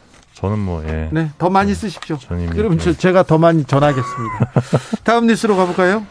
어, 민주당에서 171명 전원이 서명한 이 법안이 하나 최근에 발의가 됐습니다. 네. 당론으로 채택한 부분인데 이 공영방송 지배구조 개선안입니다. 네. 어, 지금까지는 KBS, MBC, EBS 이제 사장을 뽑을 때 네. 그리고 이사회를 구성할 때 어, 7대 4 비율, 6대 3 비율로 이제 쉽게 말하면 민주당 국민의힘 쪽에서 추천한 사람들이 이 사진을 구성을 해왔습니다. 여당이 6, 여당이 7, 그리고 3은 야당 이런 식으로 이렇게 예. 분배했죠. 예, 이런 정치적 후견주의를 벗, 벗겨내기 위해서 이 사회 각계각층이 추천할 수 있도록 하겠다라는 게 이제 민주당 당론의 어떤 주요 골자고요. 일단 보면 정치권이 추천하는 부분을 명시하긴 합니다. 그래서 교섭단체가 7명을 추천하게 됩니다. 그러니까 지금은 11명, 9명 이렇게 이사회가 구성이 되는데 이거를 25명의 운영위원회로 구성을 하겠다는 거거든요. 25명으로 늘어나는 건데 결국은 이 25명을 누가 추천해서 구성하느냐가 핵심입니다. 네, 구체적으로 보면 국회 교섭단체에서 의석수 비율에 따라 7명, 비교섭단체 1명 추천을 하게 되고요. 그리고 방통위가 선정한 그 방송 관련 학회 3명을 추천하게 되고 방송기자연합회, PD연합회, 한국방송기술인연합회 현업단체들이죠. 여기서 또 한 명씩 추천을 합니다. 그리고 각 공영방송의 시청자위원회에서 세명을 추천하고 방송협회 사용자 단체라고 할 수 있죠. 여기서 두 명, 그리고 공영방송의 종사자 대표가 또 두명 어, 추천을 하게 됩니다. 그리고 지역성을 반영하기 위해서 대한민국 시도의회 의장협의 협의회에서 네 명을 추천하면 딱 스물다섯 명이 됩니다. 네. 그 스물다섯 명을 꾸려서요. 네, 꾸려서 여기서 이제 사장을 뽑는 건데 사장 선임 시에는 이 시청자 사장 추천 평가 위원회를 통해 일단 2배수로 후보가 압축이 되면 여기서 이제 3분의 2 이상이 동의할 경우에만 사장을 선출할 수 있게 되는데 이제 특별 다수제를 도입하는 겁니다. 요 대목과 관련해서 이제 뭐 전국 언론 노동조합이나 관련한 현업 단체들은 어 정치권의 개입을 축소할 수 있는 대안이다. 현실적 대안이다 이러면서 어, 지금이야말로 이 공영방송 암흑사의 마침표를 찍어야 된다라면서 어, 찬성 입장을 밝히고 있습니다. 물론 반대하는 입장도 있는 상황입니다. 근데 민주당이 당론을 만들었어요. 만들었는데 네. 지금 여론은 어떻게 반응합니까? 국민의힘에서는 반대하고 있죠? 예, 맞습니다. 그리고 이제 민주당의 공영방송 연구 장악법이다 이런 비판도 있는 상황인데요. 근데 왜 여론에서 왜 사람들은 하나도 모르죠? 왜 모를까요? 그러니까요. 만들었는데 왜 이런 건 보도 안 되고. 지금 뭐 소위 검수완박이라고 해서 네. 그쪽 관련 기사나 뭐 인사청문회 관련 기사나 그쪽 기사들이 너무 많아서 좀 묻힌감이 있는데요. 네. 어, 일단 이 반대하는 쪽에서는 네. 야당의 네. 국민의힘의 불리한 구성이다. 네. 그리고 추천권을 배분하는 이 기준이 좀 부적절하다. 그리고 이 민주당이 지금까지는 공영방송 지배구조를 바꾸지 않다가 네, 정권이 너, 지금 예, 정권이 넘어가니까 바꾸는 걸 보니 어, 그러니까 그 의도가 되게 또 불순하다 뭐 이런 주장들이 있는 상황입니다. 알겠습니다. 다음으로 만나볼 이야기는요? 네, 대통령직 인수위원회가 종, 종합편성 채널에 선물 보따리를 줄 것 같습니다. 어떻게요?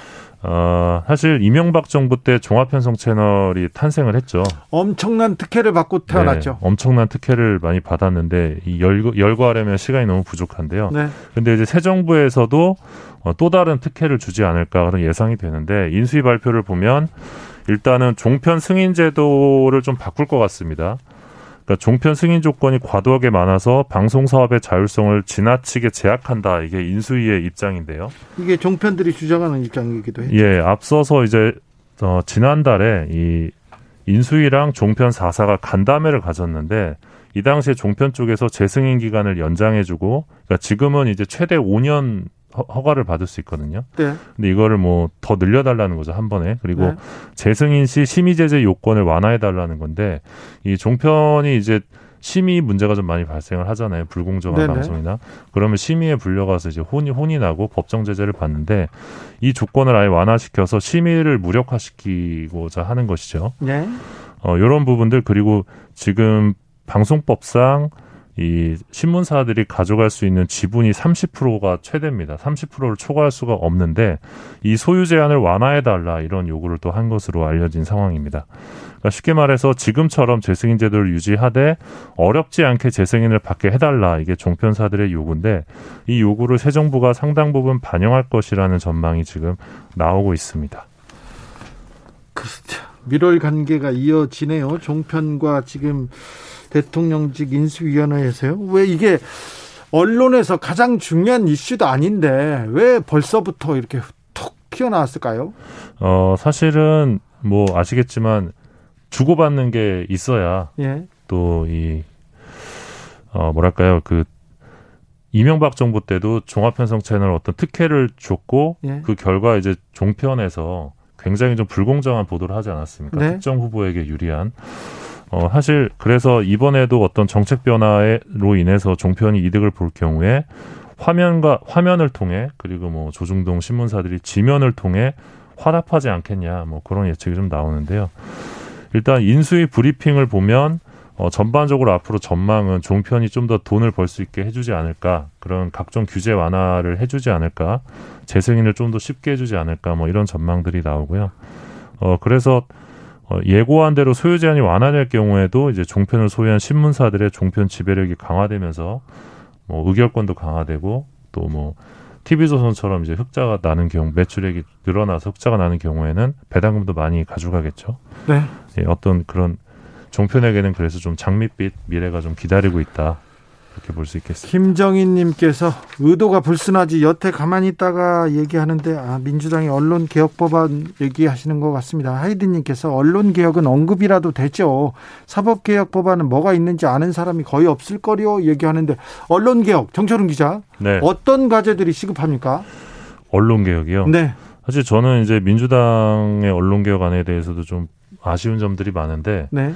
개인적으로는 그 국민들이 가장 피해를 보는 대목은 이제 크게 두 가지인데 하나는 기사용 광고와 관련된 부분. 그리고 그리고 또 하나는 이제 언론 보도에 따른 이제 인격권 피해라고 피해, 할수 있는데요. 예. 피해를 어떻게 예 그래서 그래서 이제 작년에 뭐 그 언론중재법 개정안 징벌적 네. 손해배상 얘기가 나왔었는데 나왔었는데 저는 그게 징벌적 손해배상제든 어떤 제도든지 간에 어, 지금보다 피해 구제가 현실화돼야 된다고 생각을 그렇죠. 하고요. 예 그래서 배, 좀 위자료가 좀 늘어나야 네. 된다고 보고요. 기사를 쓰고 기사를 전하는 입장인데 네. 더 잘못했으면 오보로 네. 그리고 의도된 그 사실 왜곡으로 누구의 명예훼손을 하거나 누구한테 심각한 어, 타격을 입혔다면 보상해야죠. 잘못했죠. 예, 예, 그리고 이제 의료 광고나 또 부동산 광고 쪽과 관련된 기사용 광고는 정말 막대한 피해를 또 국민들에게 줄 수 있기 때문에 이 부분에 대한 뭐 과태료 조항 부활이라든지 이런 것들이 필요한데 여기에는 조금 그 집중을 안 하고 있다는 생각이 좀 들고 또 말씀하신 대로 지금 시기적으로 예. 어, 지금에 와서야 뒤늦게 이제 공영방송 지배구조 개선안을 이제 당론으로 채택을 해서 그러니까요. 비판이 뭐 하다가, 사실입니다. 예, 네. 지금 뭐 하다가 네. 언론중재법 이야기도 쏙 들어갔어요. 사실 아, 다른 법안보다 언론의 폐 때문에 얼마나 많은 사람들이 피해를 보냐. 아, 참, 이 부분에 대해서는 더 고민했어야 되는데. 네, 하지만 이제 언론단체 입장에서도 더 이상 공영방송 지배구조 개혁을 미룰 수 없다라는 차원에서 숙고에 숙고를 거듭한 끝에, 끝에 이제 네. 민주당 안을 빨리 통과시켜야 된다라는 입장을 밝힌 것으로 네, 알고 있습니다. 기자들의 수다 지금까지 미디어오늘 정철운 기자 함께 했습니다. 감사합니다. 고맙습니다.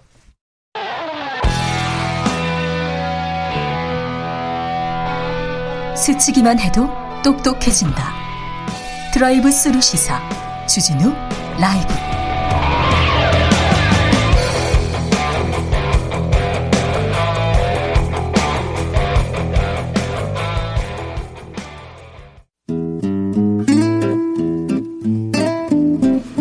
현실의 불이 꺼지고 영화의 막이 오릅니다. 영화보다 더 영화 같은 현실 시작합니다. 라이너의 시사회. 영화 전문 유튜버 라이너 어서 오세요. 네, 안녕하세요. 네, 요즘 어떤 영화 보셨습니까? 아, 최근에는 이제 좀 좋은 영화들이 많이 나와서 그래요. 이제 네 부모 얼굴이 보고 싶다라는 네 부모 얼굴이 보고 싶다. 이거 무서운데요? 네, 그런 영화가 있습니다. 예? 그 설경구 씨 나오는 영화인데 네. 그 영화가 이제 우리나라에서 학교 폭력 문제를 다루고 있는 작품인데 되게 힘들었는데 네. 보는 게 너무 힘들었지만 좋은 작품이다 이런 생각이 좀 들었습니다. 그리고요. 그리고 뭐 봄날 같은 영화도 있고요. 네. 그리고 복, 요즘 복날 아니죠. 네. 네. 요즘 좋은 영화들이 많이 나오고 있고요. 또 다음 주에는 그 많은 분들이 좋아하는 마블의 닥터 스트레인지 2편이 또 나오기 때문에 기대하고 있습니다. 개봉작들이 이제 많이 좀 극장에 걸립니까? 네, 이제 이번 주 월요일이죠. 네. 25일부터 이제 영화관에서 팝콘도 먹을 수 있게 됐습니다. 중요합니다. 네. 팝콘 먹어야 되는데. 네, 팝콘을 이제 먹을 수가 있게 됐습니다. 아, 저는 저기 가끔 영화를 보고 영화를 해설해 주거나 영화에 대해서 얘기할 때 이렇게 가잖아요. 네. 그때 팝콘을 뺏어 먹는 재미가 있는데 음. 아, 이번에는 뭐 영화 시사회 때도 아, 팝콘 못 먹어서 되게 서운했어요. 네. 근데 이제는 팝콘을 먹을 수 돼서 그러면 극장에 사람들이 좀 늘어날까요? 어, 좀 늘어날 것 같고요. 그리고 기대작들이 이제 한 편 한 편 계속해서 그동안 이제 개봉 못하고 계속 묵혀뒀던 네. 이 작품들이 쏟아지고 있습니다. 네. 미국이나 저 중국 같은 경우는 극장에 사람이 코로나 이전만큼 찾는다고 합니다. 그래서 박스 오피스가 다 이제 어느 정도 회복됐는데 우리나라는 아직 갈 길이 멀어요. 네, 아직 어, 회복되기에는 조금 어려운 것 같습니다. 네, 오늘 어떤 이야기 가볼까요? 네, 최근에 국회가 떠들썩한데요. 바로 검찰 수사 기소권 분리 법안 이게 본회의에 회부되면서 필리버스터 전국이 시작됐더라고요. 네, 빨리 끝나긴 했으나 네, 네. 필리버스터가 또 있었어요. 그래서 국민의힘이 본회의 개의와 함께 검찰청법 개정안에 대해서 무제한 토론을 하겠다 이렇게 한 건데 저는 이 무제한 토론 요거 보면서 가장 인상 깊었던 거는 예전에 2016년에요. 네. 테러 방지법 때 민주당이 무제한 토론했던 게 기억이 나는데 화장실 안 가고 이렇게 네. 그때 이게 보니까 38명이 192시간 동안 했다 이렇게 예. 돼 있는데 사실 저는 그거 보면서 좀 놀랐던 게요. 필리버스터가 되게 긴데 그거를 어떤 의원 거는 제가 5시간짜리를 그냥 본 적도 있었습니다. 그래요? 재밌게? 네, 네 재밌게. 이게 생각보다 그전에는 아, 국회의원들이 도대체 하는 일이 뭔가, 왜 저 사람들은 저 자리에서 아무 일도 안 하지? 이렇게 생각했는데, 필리버스터를 보니까 무슨 인문학 강의, 네. 혹은 사회학 강의를 듣는 것 같은 그런 생각이 들기도 하고, 아, 국회의원들이 자기들 전문 분야에 있어서는 진짜 좀 전문성이 있는 사람들이구나. 네. 그런 열심히 일하는 국회의원들은 굉장히 열심히 일합니다. 그리고 굉장히 능력도 있고요. 많이 알고 네. 이런 부분에서. 뛰어난 사람들이 있구나라는 네. 걸 새삼 알게 되는 노는 사람도 많습니다. 그렇죠. 네. 만날 때마다 새삼 알게 되는 사람들도 있습니다. 아, 자, 네. 그런데 그렇죠. 네. 새삼 알게 되는 일이 있어서 네. 아, 그런 생각이 들었습니다. 그래서 이 필리버스터 보면서 이런 무제한 토론은 국민들 입장에서 보면 사실 지금 현안에 대해서 양측이 가지고 있는 생각을 알 수 있는 기회. 얼마나 다른지 알 수 있습니다. 네, 그런 걸 서로 아 이렇게 서로 찬성하고 반대하는구나, 이렇게 다르구나, 네. 이런 걸 볼 수 있는 기회인 것 같은데요. 네. 그래서 필리버스터를 다룬 영화들을 찾아봤는데 흔치는 않습니다. 그런 영화는 별로 없죠. 네, 미국 영화까지 봐도 뭐 37년도 작품이 있긴 한데 네. 너무 옛날 작품이고요. 최근 개봉했던 영화 중에서 필리버스터 장면이 있는 작품이 있었습니다. 바로 킹메이커라는 아, 영화입니다. 킹메이커. 김대중 대통령 선거 이야기죠. 선거 예, 규제 예. 얘기가 나오고요. 네, 맞습니다. 근데 실, 존하는 인물 엄창록 씨 얘기를 조금 뭐 좀 참고했다는 얘기도 들었어요. 네, 네, 맞습니다. 그 김대중 대통령 이야기고요. 네. 그래서 필리버스터 장면이 중, 영화 중간에 나옵니다. 김대중 대통령의 필리버스터. 네, 1964년에 김준현 의원의 구속 동의안 처리에 반대하기 위해서 네. 5시간 19분 동안 물 한 모금 마시지 않고 계속해서 발언했던 일이 있었는데요. 영화에서는 그 영화에 나오는 공화당 인사들이 혀를 내두르면서 네. 어, 말을 잘하죠. 네, 그만큼 이제 김대중 전 대통령의 연설. 뛰어난 연설 능력. 연설 잘하고 말 잘하니까 빨갱이다 이런 얘기도 많이 했어요. 네. 네. 그런 걸 보여준 일화이기도 합니다. 네. 그만큼 이제 좀 위협적으로 느꼈던 거죠 당시 네. 정권이. 어, 그리고 이 작품은 변성현 감독의 영화인데요. 변성현 감독이 설경구를 이 영화 캐릭터는 김은범이라는 이름으로 나왔습니다. 네. 김대중 대통령 캐릭터죠. 어, 같이 이렇게 영화를 만들었는데요. 예전에 불안당이라는 영화가 있었어요. 네. 그 불안당에서 만났던 인연으로 이번에 또다시 어, 설경구라는 배우를 재해석 한 것으로 유명해진 네. 그런 작품이기도 합니다. 이선균 씨도 나왔죠? 네, 이선균 씨가 바로 아까 말씀해 주셨던 엄창록. 네. 이 영화에선 서창대인데요. 선거 기지라고 하는데 아무튼 김희성 배우는 역대급 연기를 했다고 이선균 음. 배우를 극찬하더라고요. 엄창록 씨 얘기는 어떻게 그려졌는지 저희가 처음 정치부 기자 시절을 할 시절이었을 때 2000년쯤에 네. 엄창록 얘기를 들었어요. 정치인들한테. 음. 그래서 밥을 먹으면서 들었는데 옛날에 엄창록이라고 있어. 선거 규제인데 어떻게 선거를 했는지 알아? 이러면서 어, 고무신을 돌릴 때였어요. 고무신을 돌렸는데 자, 그 민주당과 자유당이라고 민주당 후보의 자유당 사람들인데 자유당 사람들이 민주당을 떨어뜨리려고 어떻게 선거를 치렀냐면 민주당 사람이라고 하면서 고무신을 돌린대요. 각지마다 네. 돌려놓고 그 다음날 가서 고무신을 오 죄송합니다 잘못 보냈어요 그러면서 이렇게 걷어오는 거예요. 네네. 그 줬다 뺏으면 더 기분 나쁘잖아. 그래서 그 지역을 다 이렇게 석권했다. 그런 선거 전략이 필요하다. 이런 얘기를 들었던 적이 있어요. 네네. 지금 말도 안 됐지만 옛날 얘기였습니다. 자, 네. 영화 속으로 들어가 보겠습니다. 네, 영화는 지금 방금 말씀해 주신 엄청록이라는 사람, 영화에선 서창대인데요. 네. 이 서창대라는 사람은 이제 그림자 속에 살아가는 어둠 속의 인간입니다. 선거 전략가. 네, 이 사람이 김은범을 찾아가면서 이야기가 시작이 돼요. 네. 그러니까 이 서창대라는 사람은 원래 그 출신이 고향이 이제 이북 사람이고 그러다 보니까 살아가는데 좀 어려움이 있었죠. 근데 김은범 그러니까 김대중 전 대통령이죠.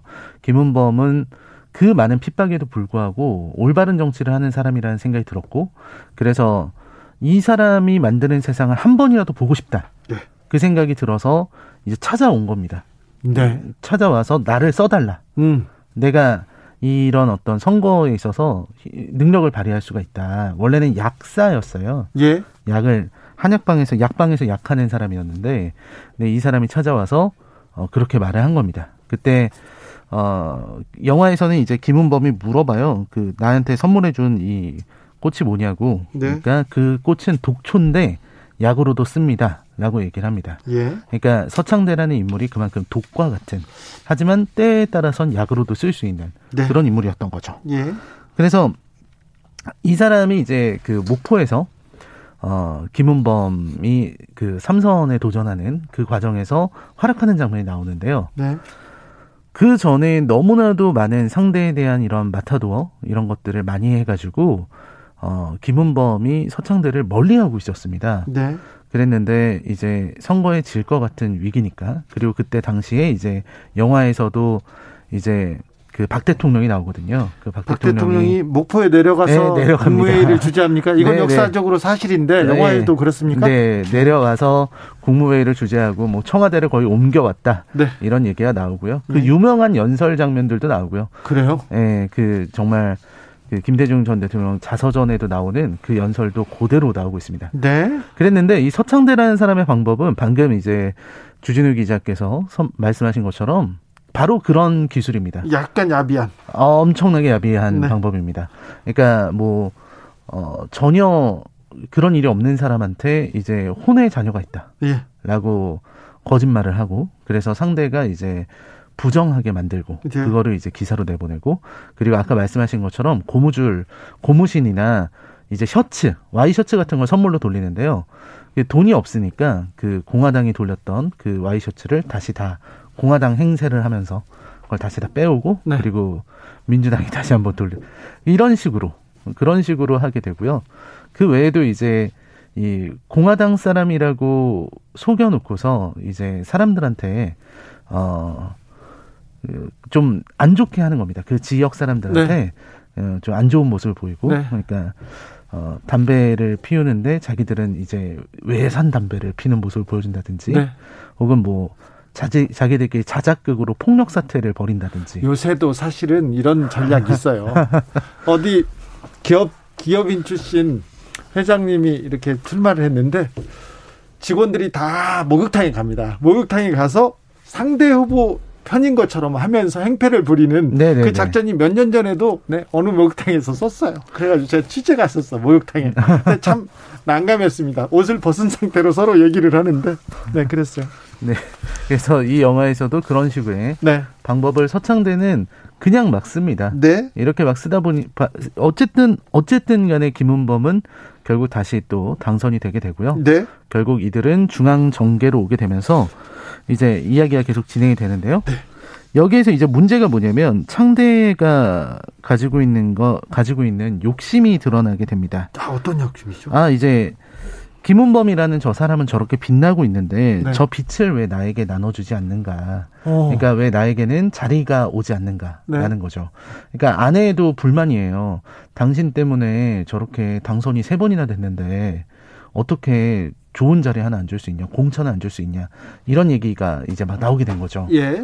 그러다 보니까 이제 욕심을 내기 시작하고 그리고 김은범도 이제 조금씩 창대에게 이런 기회를 주려고 노력을 하게 되는데요. 네. 그러면서 이제 또 다른 선거랑 연결이 되면서 이야기가 좀 깊게 들어가는 부분이 있습니다. 두 사람은 어떻게 될까요? 네, 둘의 관계는 계속해서 어, 심화되는데요. 이게 음, 이 이야기가 되게 재밌습니다. 그러니까 연출이 되게 좋은데요. 네. 김은범 설경구 씨한테 이렇게 빛이 쫙 비치는 장면이 있어요.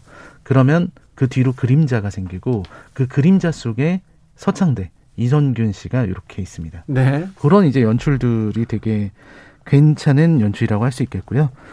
그리고서 이제 이들이 겪게 되는 일들이 많이 있는데요. 첫 번째로는 이제 그 40대 기술론 이 역사랑 똑같이 흘러갑니다. 예, 예. 40대 기술론이 흘러나오고 그다음에 이제 김은범이 어 대통령 후보로 이제 선출이 되고요. 그러면서 이제 인터뷰 같은 걸 하는 장면들 이런 것들이 나오고 어 이런 식으로 흘러갑니다. 근데 이제 어 결국 이 대통령 후보가 된 김은범이 창대를 아주 중요한 위치에 앉히게 되는데 그때 위기가 생겼어요. 그게 네. 뭐냐면 예비군 관련된 인터뷰를 한 겁니다. 예. 그러니까 그 방송국에 인터뷰를 하러 온 사람이 어 그 대본에 없는 질문을 한 거죠. 네. 예비군을 없앤다던데 그게 사실이냐 이런 질문을 한 겁니다. 그때 이제 어 예비군을 없애는 여비군 폐지론이 어떤 주된 주장이다 이렇게 얘기를 한 거죠. 네. 그것 때문에 이제 문제가 생겼는데요. 이제 김은범이라는 인물이 계속해서 이 빨갱이라는 어, 프레임을 가지고 있었는데 그런 소리를 듣고 있었는데 예비군 폐지한다고 하니까 난리가 난 겁니다. 네. 이거를 되돌리려면 어떻게 해야 되냐? 모든 사람들이 창대를 바라봤는데요. 네. 어, 서창대는 거기에서 자작극을 하자고 합니다. 어떻게요? 어, 이제 어떤 뭐 어떤 자작극이든 자작극을 하자. 네. 이런 얘기를 했는데 문제는 이게 대선 후보의 캠프에서 나올 만한 얘기가 아니었던 거죠. 예. 그래서 공식적인 자리에서 그런 얘기를 하니까 사람들이 서창대에게서 고, 등을 돌리게 됩니다. 네. 그리고 김은범 역시 창대에게 실망하게 되고요. 네. 그리고 이 창대에게 그, 그, 그 당시 이제 중앙정보부죠. 중앙정보부에서 와서 예. 우리의, 우리를 도와라. 네. 우리를 도우면 뭐든지 할 수 있을 거다. 네. 이렇게 얘기를 해서 이제 등을 돌렸다라고 하는 그런 이야기가 되는 거죠. 그러면서 이 우리나라에 그동안 없었던 지역 감정이라는 게 그때부터 생기게 되었다. 그 지역 감정 구도를 만든 사람이 바로 서창대다. 이렇게 영화는 말하고 있습니다. 아 그래요? 네, 그러니까 아, 그쪽 중정 쪽으로 가서 네.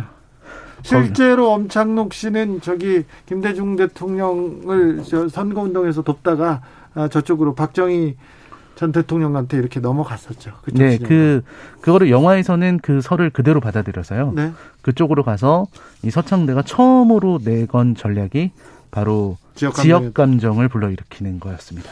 네, 뭐 영화적으로는 그러네요. 네, 영화적으로는 네. 네, 영화적으로는 그렇게 표현되고 있습니다. 그렇습니까? 그래서 결국 김은범은 이제 선거에서 네. 낙선하게 되고요. 자, 이 영화를 지금 우리 라이너가 들고 오신 이유는 아, 일단은 이 영화가 정말 정치란 무엇인가 네. 이것을 묻는 영화라는 생각이 들, 들었습니다. 네. 사실 이 제가 최근에 정치인들을 보다 보면 정치인들이 때때로 너무 모든 걸 정치공학적으로만 생각하는 것 같습니다. 그렇게 정치공학적으로만 보면 국민들은 한 걸음씩 멀어지게 되거든요. 네. 근데 그걸 모르고 있는 게 아닌가 하는 생각이 들었어요. 네. 이 필리버스터가 부활한 거는 좋지만 필리버스터가 어떤 건지를 먼저 살펴봤으면 좋겠고요. 이 국민들이 이런 일이 있을 때마다 관심을 갖고 그 내용을 잘 알 수 있게끔 필리버스터의 내용을 되게 충실하게 해야 되지 않을까 하는 생각을 했습니다. 이런 제도를 그냥 상대를 막기 위해서 상대를 흔들기 위한 도구로서만 소모해 버리면 국민의 입장에서는 허망하지 않을까 하는 생각이 들었습니다. 네. 영화에서는 결국 김은범이 서창대의 손을 잡지 않아요. 네. 그때 그를 잘라냅니다. 아주 힘들게 그를 잘라내고 그때 국민에 대한 얘기를 하거든요. 네. 그때 창대는 그걸 비웃으면서 도대체 국민이 뭐냐고 물어봐요. 네. 국민은 그냥 우리가 시키는 대로 하고 우리가 흔드는 대로 흔들리는 것이다라고 얘기를 하거든요. 그때 둘이 완전히 갈라섭니다. 이 김은범이라는 영화의 캐릭터가 걸어갔던 길은 정치공학으로 상대를 이기는 길이 아니라 오직 국민을 향해서만 나아가는 그런 구불구불한 험로를 걸어간 것이라고 생각을 합니다. 그게 영화의 메시지라는 네. 생각이 들었습니다. 영화 잘 만들어졌습니까? 네, 굉장히 연출이 매우 뛰어나서요. 네. 어, 근래 보기 힘든 네. 한국 영화의 수작이라고 생각합니다. 매우 매우 잘 만들어진 정치 영화라는 얘기를 들었는데 코로나 시국 때문에 그런지 70만 명대밖에 네, 네. 그 관객이 들지 않았어요. 그런데 한번 꼭 찾아봐야 되겠네요. 네. 아, 오늘 감사했습니다. 시사 시사의 작품은 킹메이커였습니다. 감사합니다. 네, 감사합니다. 오사공원님께서 대의와 수단에 대해서 어떤 곳이 옳고 그른지에 대한 고찰 해보는 영화였어요. 아, 잘 보셨다는 얘기군요. 네. 주진우 라이브 여기서 마치겠습니다. 돌발 퀴즈의 정답은 어린이날이었습니다. 올해 어린이날 행사를 청와대에서 합니다. 잘 할 거니까 네, 올해까지는 지켜보시고요. 4월에 갑니다. 5월에 새 출발을 하시는 분들 아 행운과 행복이 깃들기를 네, 기원하겠습니다. 네. 그렇다고요. 한대수의 희망가 들으면서 저는 물러나겠습니다. 내일 오후 5시 5분에 저는 주진우 라이브 스페셜로 돌아옵니다. 지금까지 주진우였습니다.